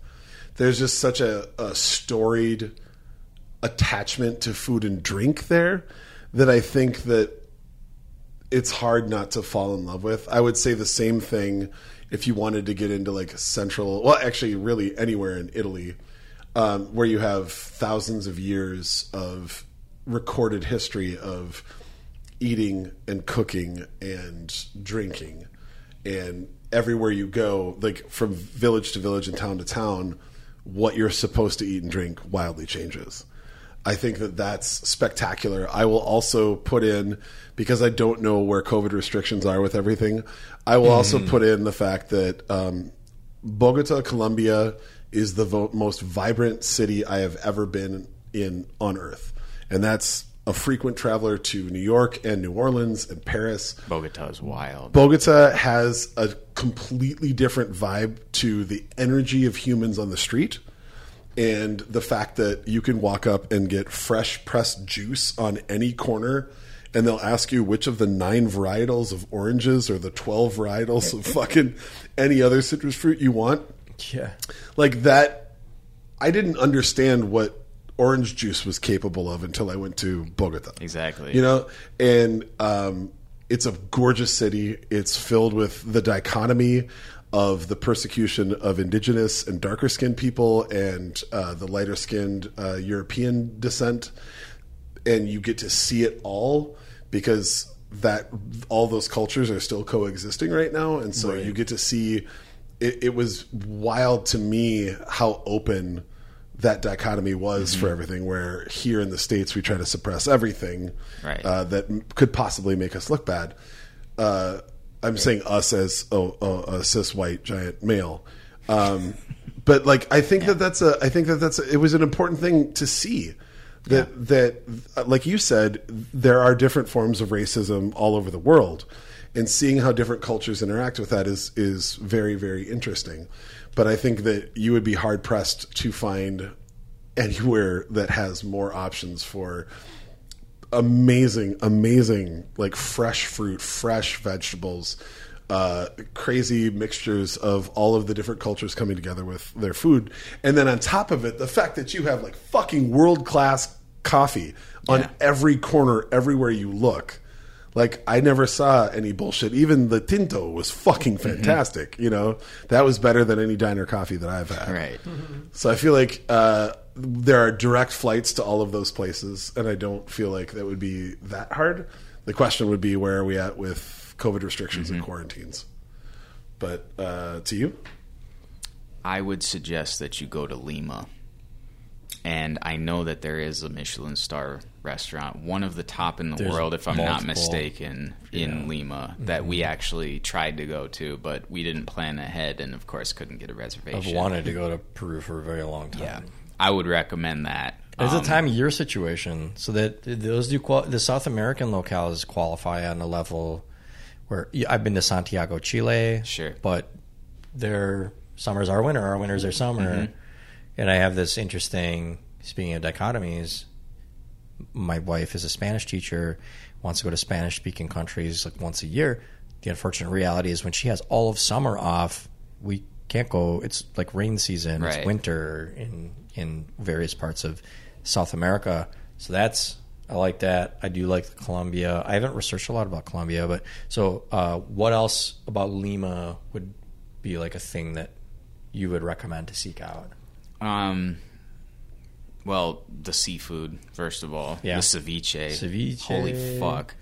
I Yeah, have never. Santiago is I've crazy. And never it's 'cause of had Mm-hmm. anything like that. That was wild. Um, so I I went there when I was at Up with Yes. David, and Yeah. we we almost never took a cab anywhere. We walked everywhere. So it was really cool to be able to walk from our hotel basically to the beach and then along the whole coast of the beach going through three or four different neighborhoods and before we knew it we realized we'd been walking for like three hours and went however many miles just without even thinking about it because Yeah. it was so it was so vibrant it was so bright the whole neighborhood changeover it was you could feel the difference in energy from um, one neighborhood to another and the street food was amazing um, the just looking at the beach because lima is kind of up i mean most of the city is kind of up from the beach so it's kind Okay. of like on a I don't want to say like a cliffside, but kind of like an elevated platform, and then you go down and there's the beach. So you can kind of walk up to the edge and look down and see the beach, but Sounds you're not necessarily. Batroun, which is where my condo is in Lebanon. Oh, sure. He's from. Yeah. it's all vertical. Yeah, yep. And that was also my first time out of the country, so I was just floored by Yeah. everything the markets, the farmers markets, all the fresh goods they have there. Um, and what really fascinated me was the chocolate because I knew nothing about chocolate before I went to Peru, and I went to Peru in December of 2018, and so you know Christmas around Christmas time, and it was like all the guys in the chocolate shop had these uh, like reindeer ears on and like Christmas themed colors and shit, Yeah. and I forgot that it was because I'm in it's it's 87 degrees outside. I forgot it was Christmas time. Um, but they gave us the coolest fucking tour of this chocolate production place and just like all this information about it. It's very similar to coffee in the way that Yeah. it's harvested and fermented Absolutely. and roasted and ground, like almost identical. It's kind of crazy. Um, but just the the wide range of chocolates that they have there that you can't find anywhere else in the world. That alone made it like a top five destination for me. So the the fresh seafood, the octopus, the ceviche, uh, the the access to the beach, basically along. I mean, along the coast of the whole country. You know, you got the ocean there, and um, uh, the chocolate was just amazing. And one of my favorite sandwiches ever was at a place called La Lucha. I think David and I ate there about three times. And considering all the places that there are in Lima, it? Um, it was it was some kind of. I had some kind of chicken sandwich, and then I had some kind of pork sandwich. I don't even know what else they put on it. I, I didn't even care. It was so good. Um, and then the the papas fritas that they made that they had in the little little white box. Mm. Those thick. I mean, they were the thickest French fries I've ever seen. they were so fucking thick, and they were just so good, perfectly crispy. Uh, yes, there's something real special about Lima, so that That's that would be my suggestion. And I know there are a lot of parallels between uh, Peruvian culture and uh, Santiago Chilean culture because they have like the same uh, same vibe when it comes to the ceviches. Um, that was a reason I asked about the sandwich. I think the best sandwich I ever had in my life was in Santiago at this diner, this like world famous diner. It's all ladies. They're fucking yelling at you. It's not a gimmick. They're just yelling at you and it was it was like a it was like pork with like crazy melted cheese just draped all over it on a bun. I, and again, I, I also don't remember. That might have been like avocado and tomato on there, but it was just like this super juicy pork, just draped in cheese. Some lady in like a 1950s diner lady smock is screaming at me as I'm taking a bite, like, "Yeah, I, I don't understand. I'm sorry. Like, can I can I enjoy the sandwich? What did I do?" so, yeah, it was shameful and delightful. Oh, and the pisco sours. Yeah. that was And the pisco thing. sour, You Santiago. That was the first fucking thing that I ever with those encountered. fucking limes that you cannot get in Nope. the United States. Nope. That's a game changer. Well, that's the same thing. Like in Colombia, it's it's rum drinks with all Mm-hmm. these like different different diaspora of citrus that we can't get here. Yeah. and just making these incredible cocktails, and then walking around with like a Mm. uh, like a Chinese food to go box just full of chicharrones tossed in some Ah. fresh chilies.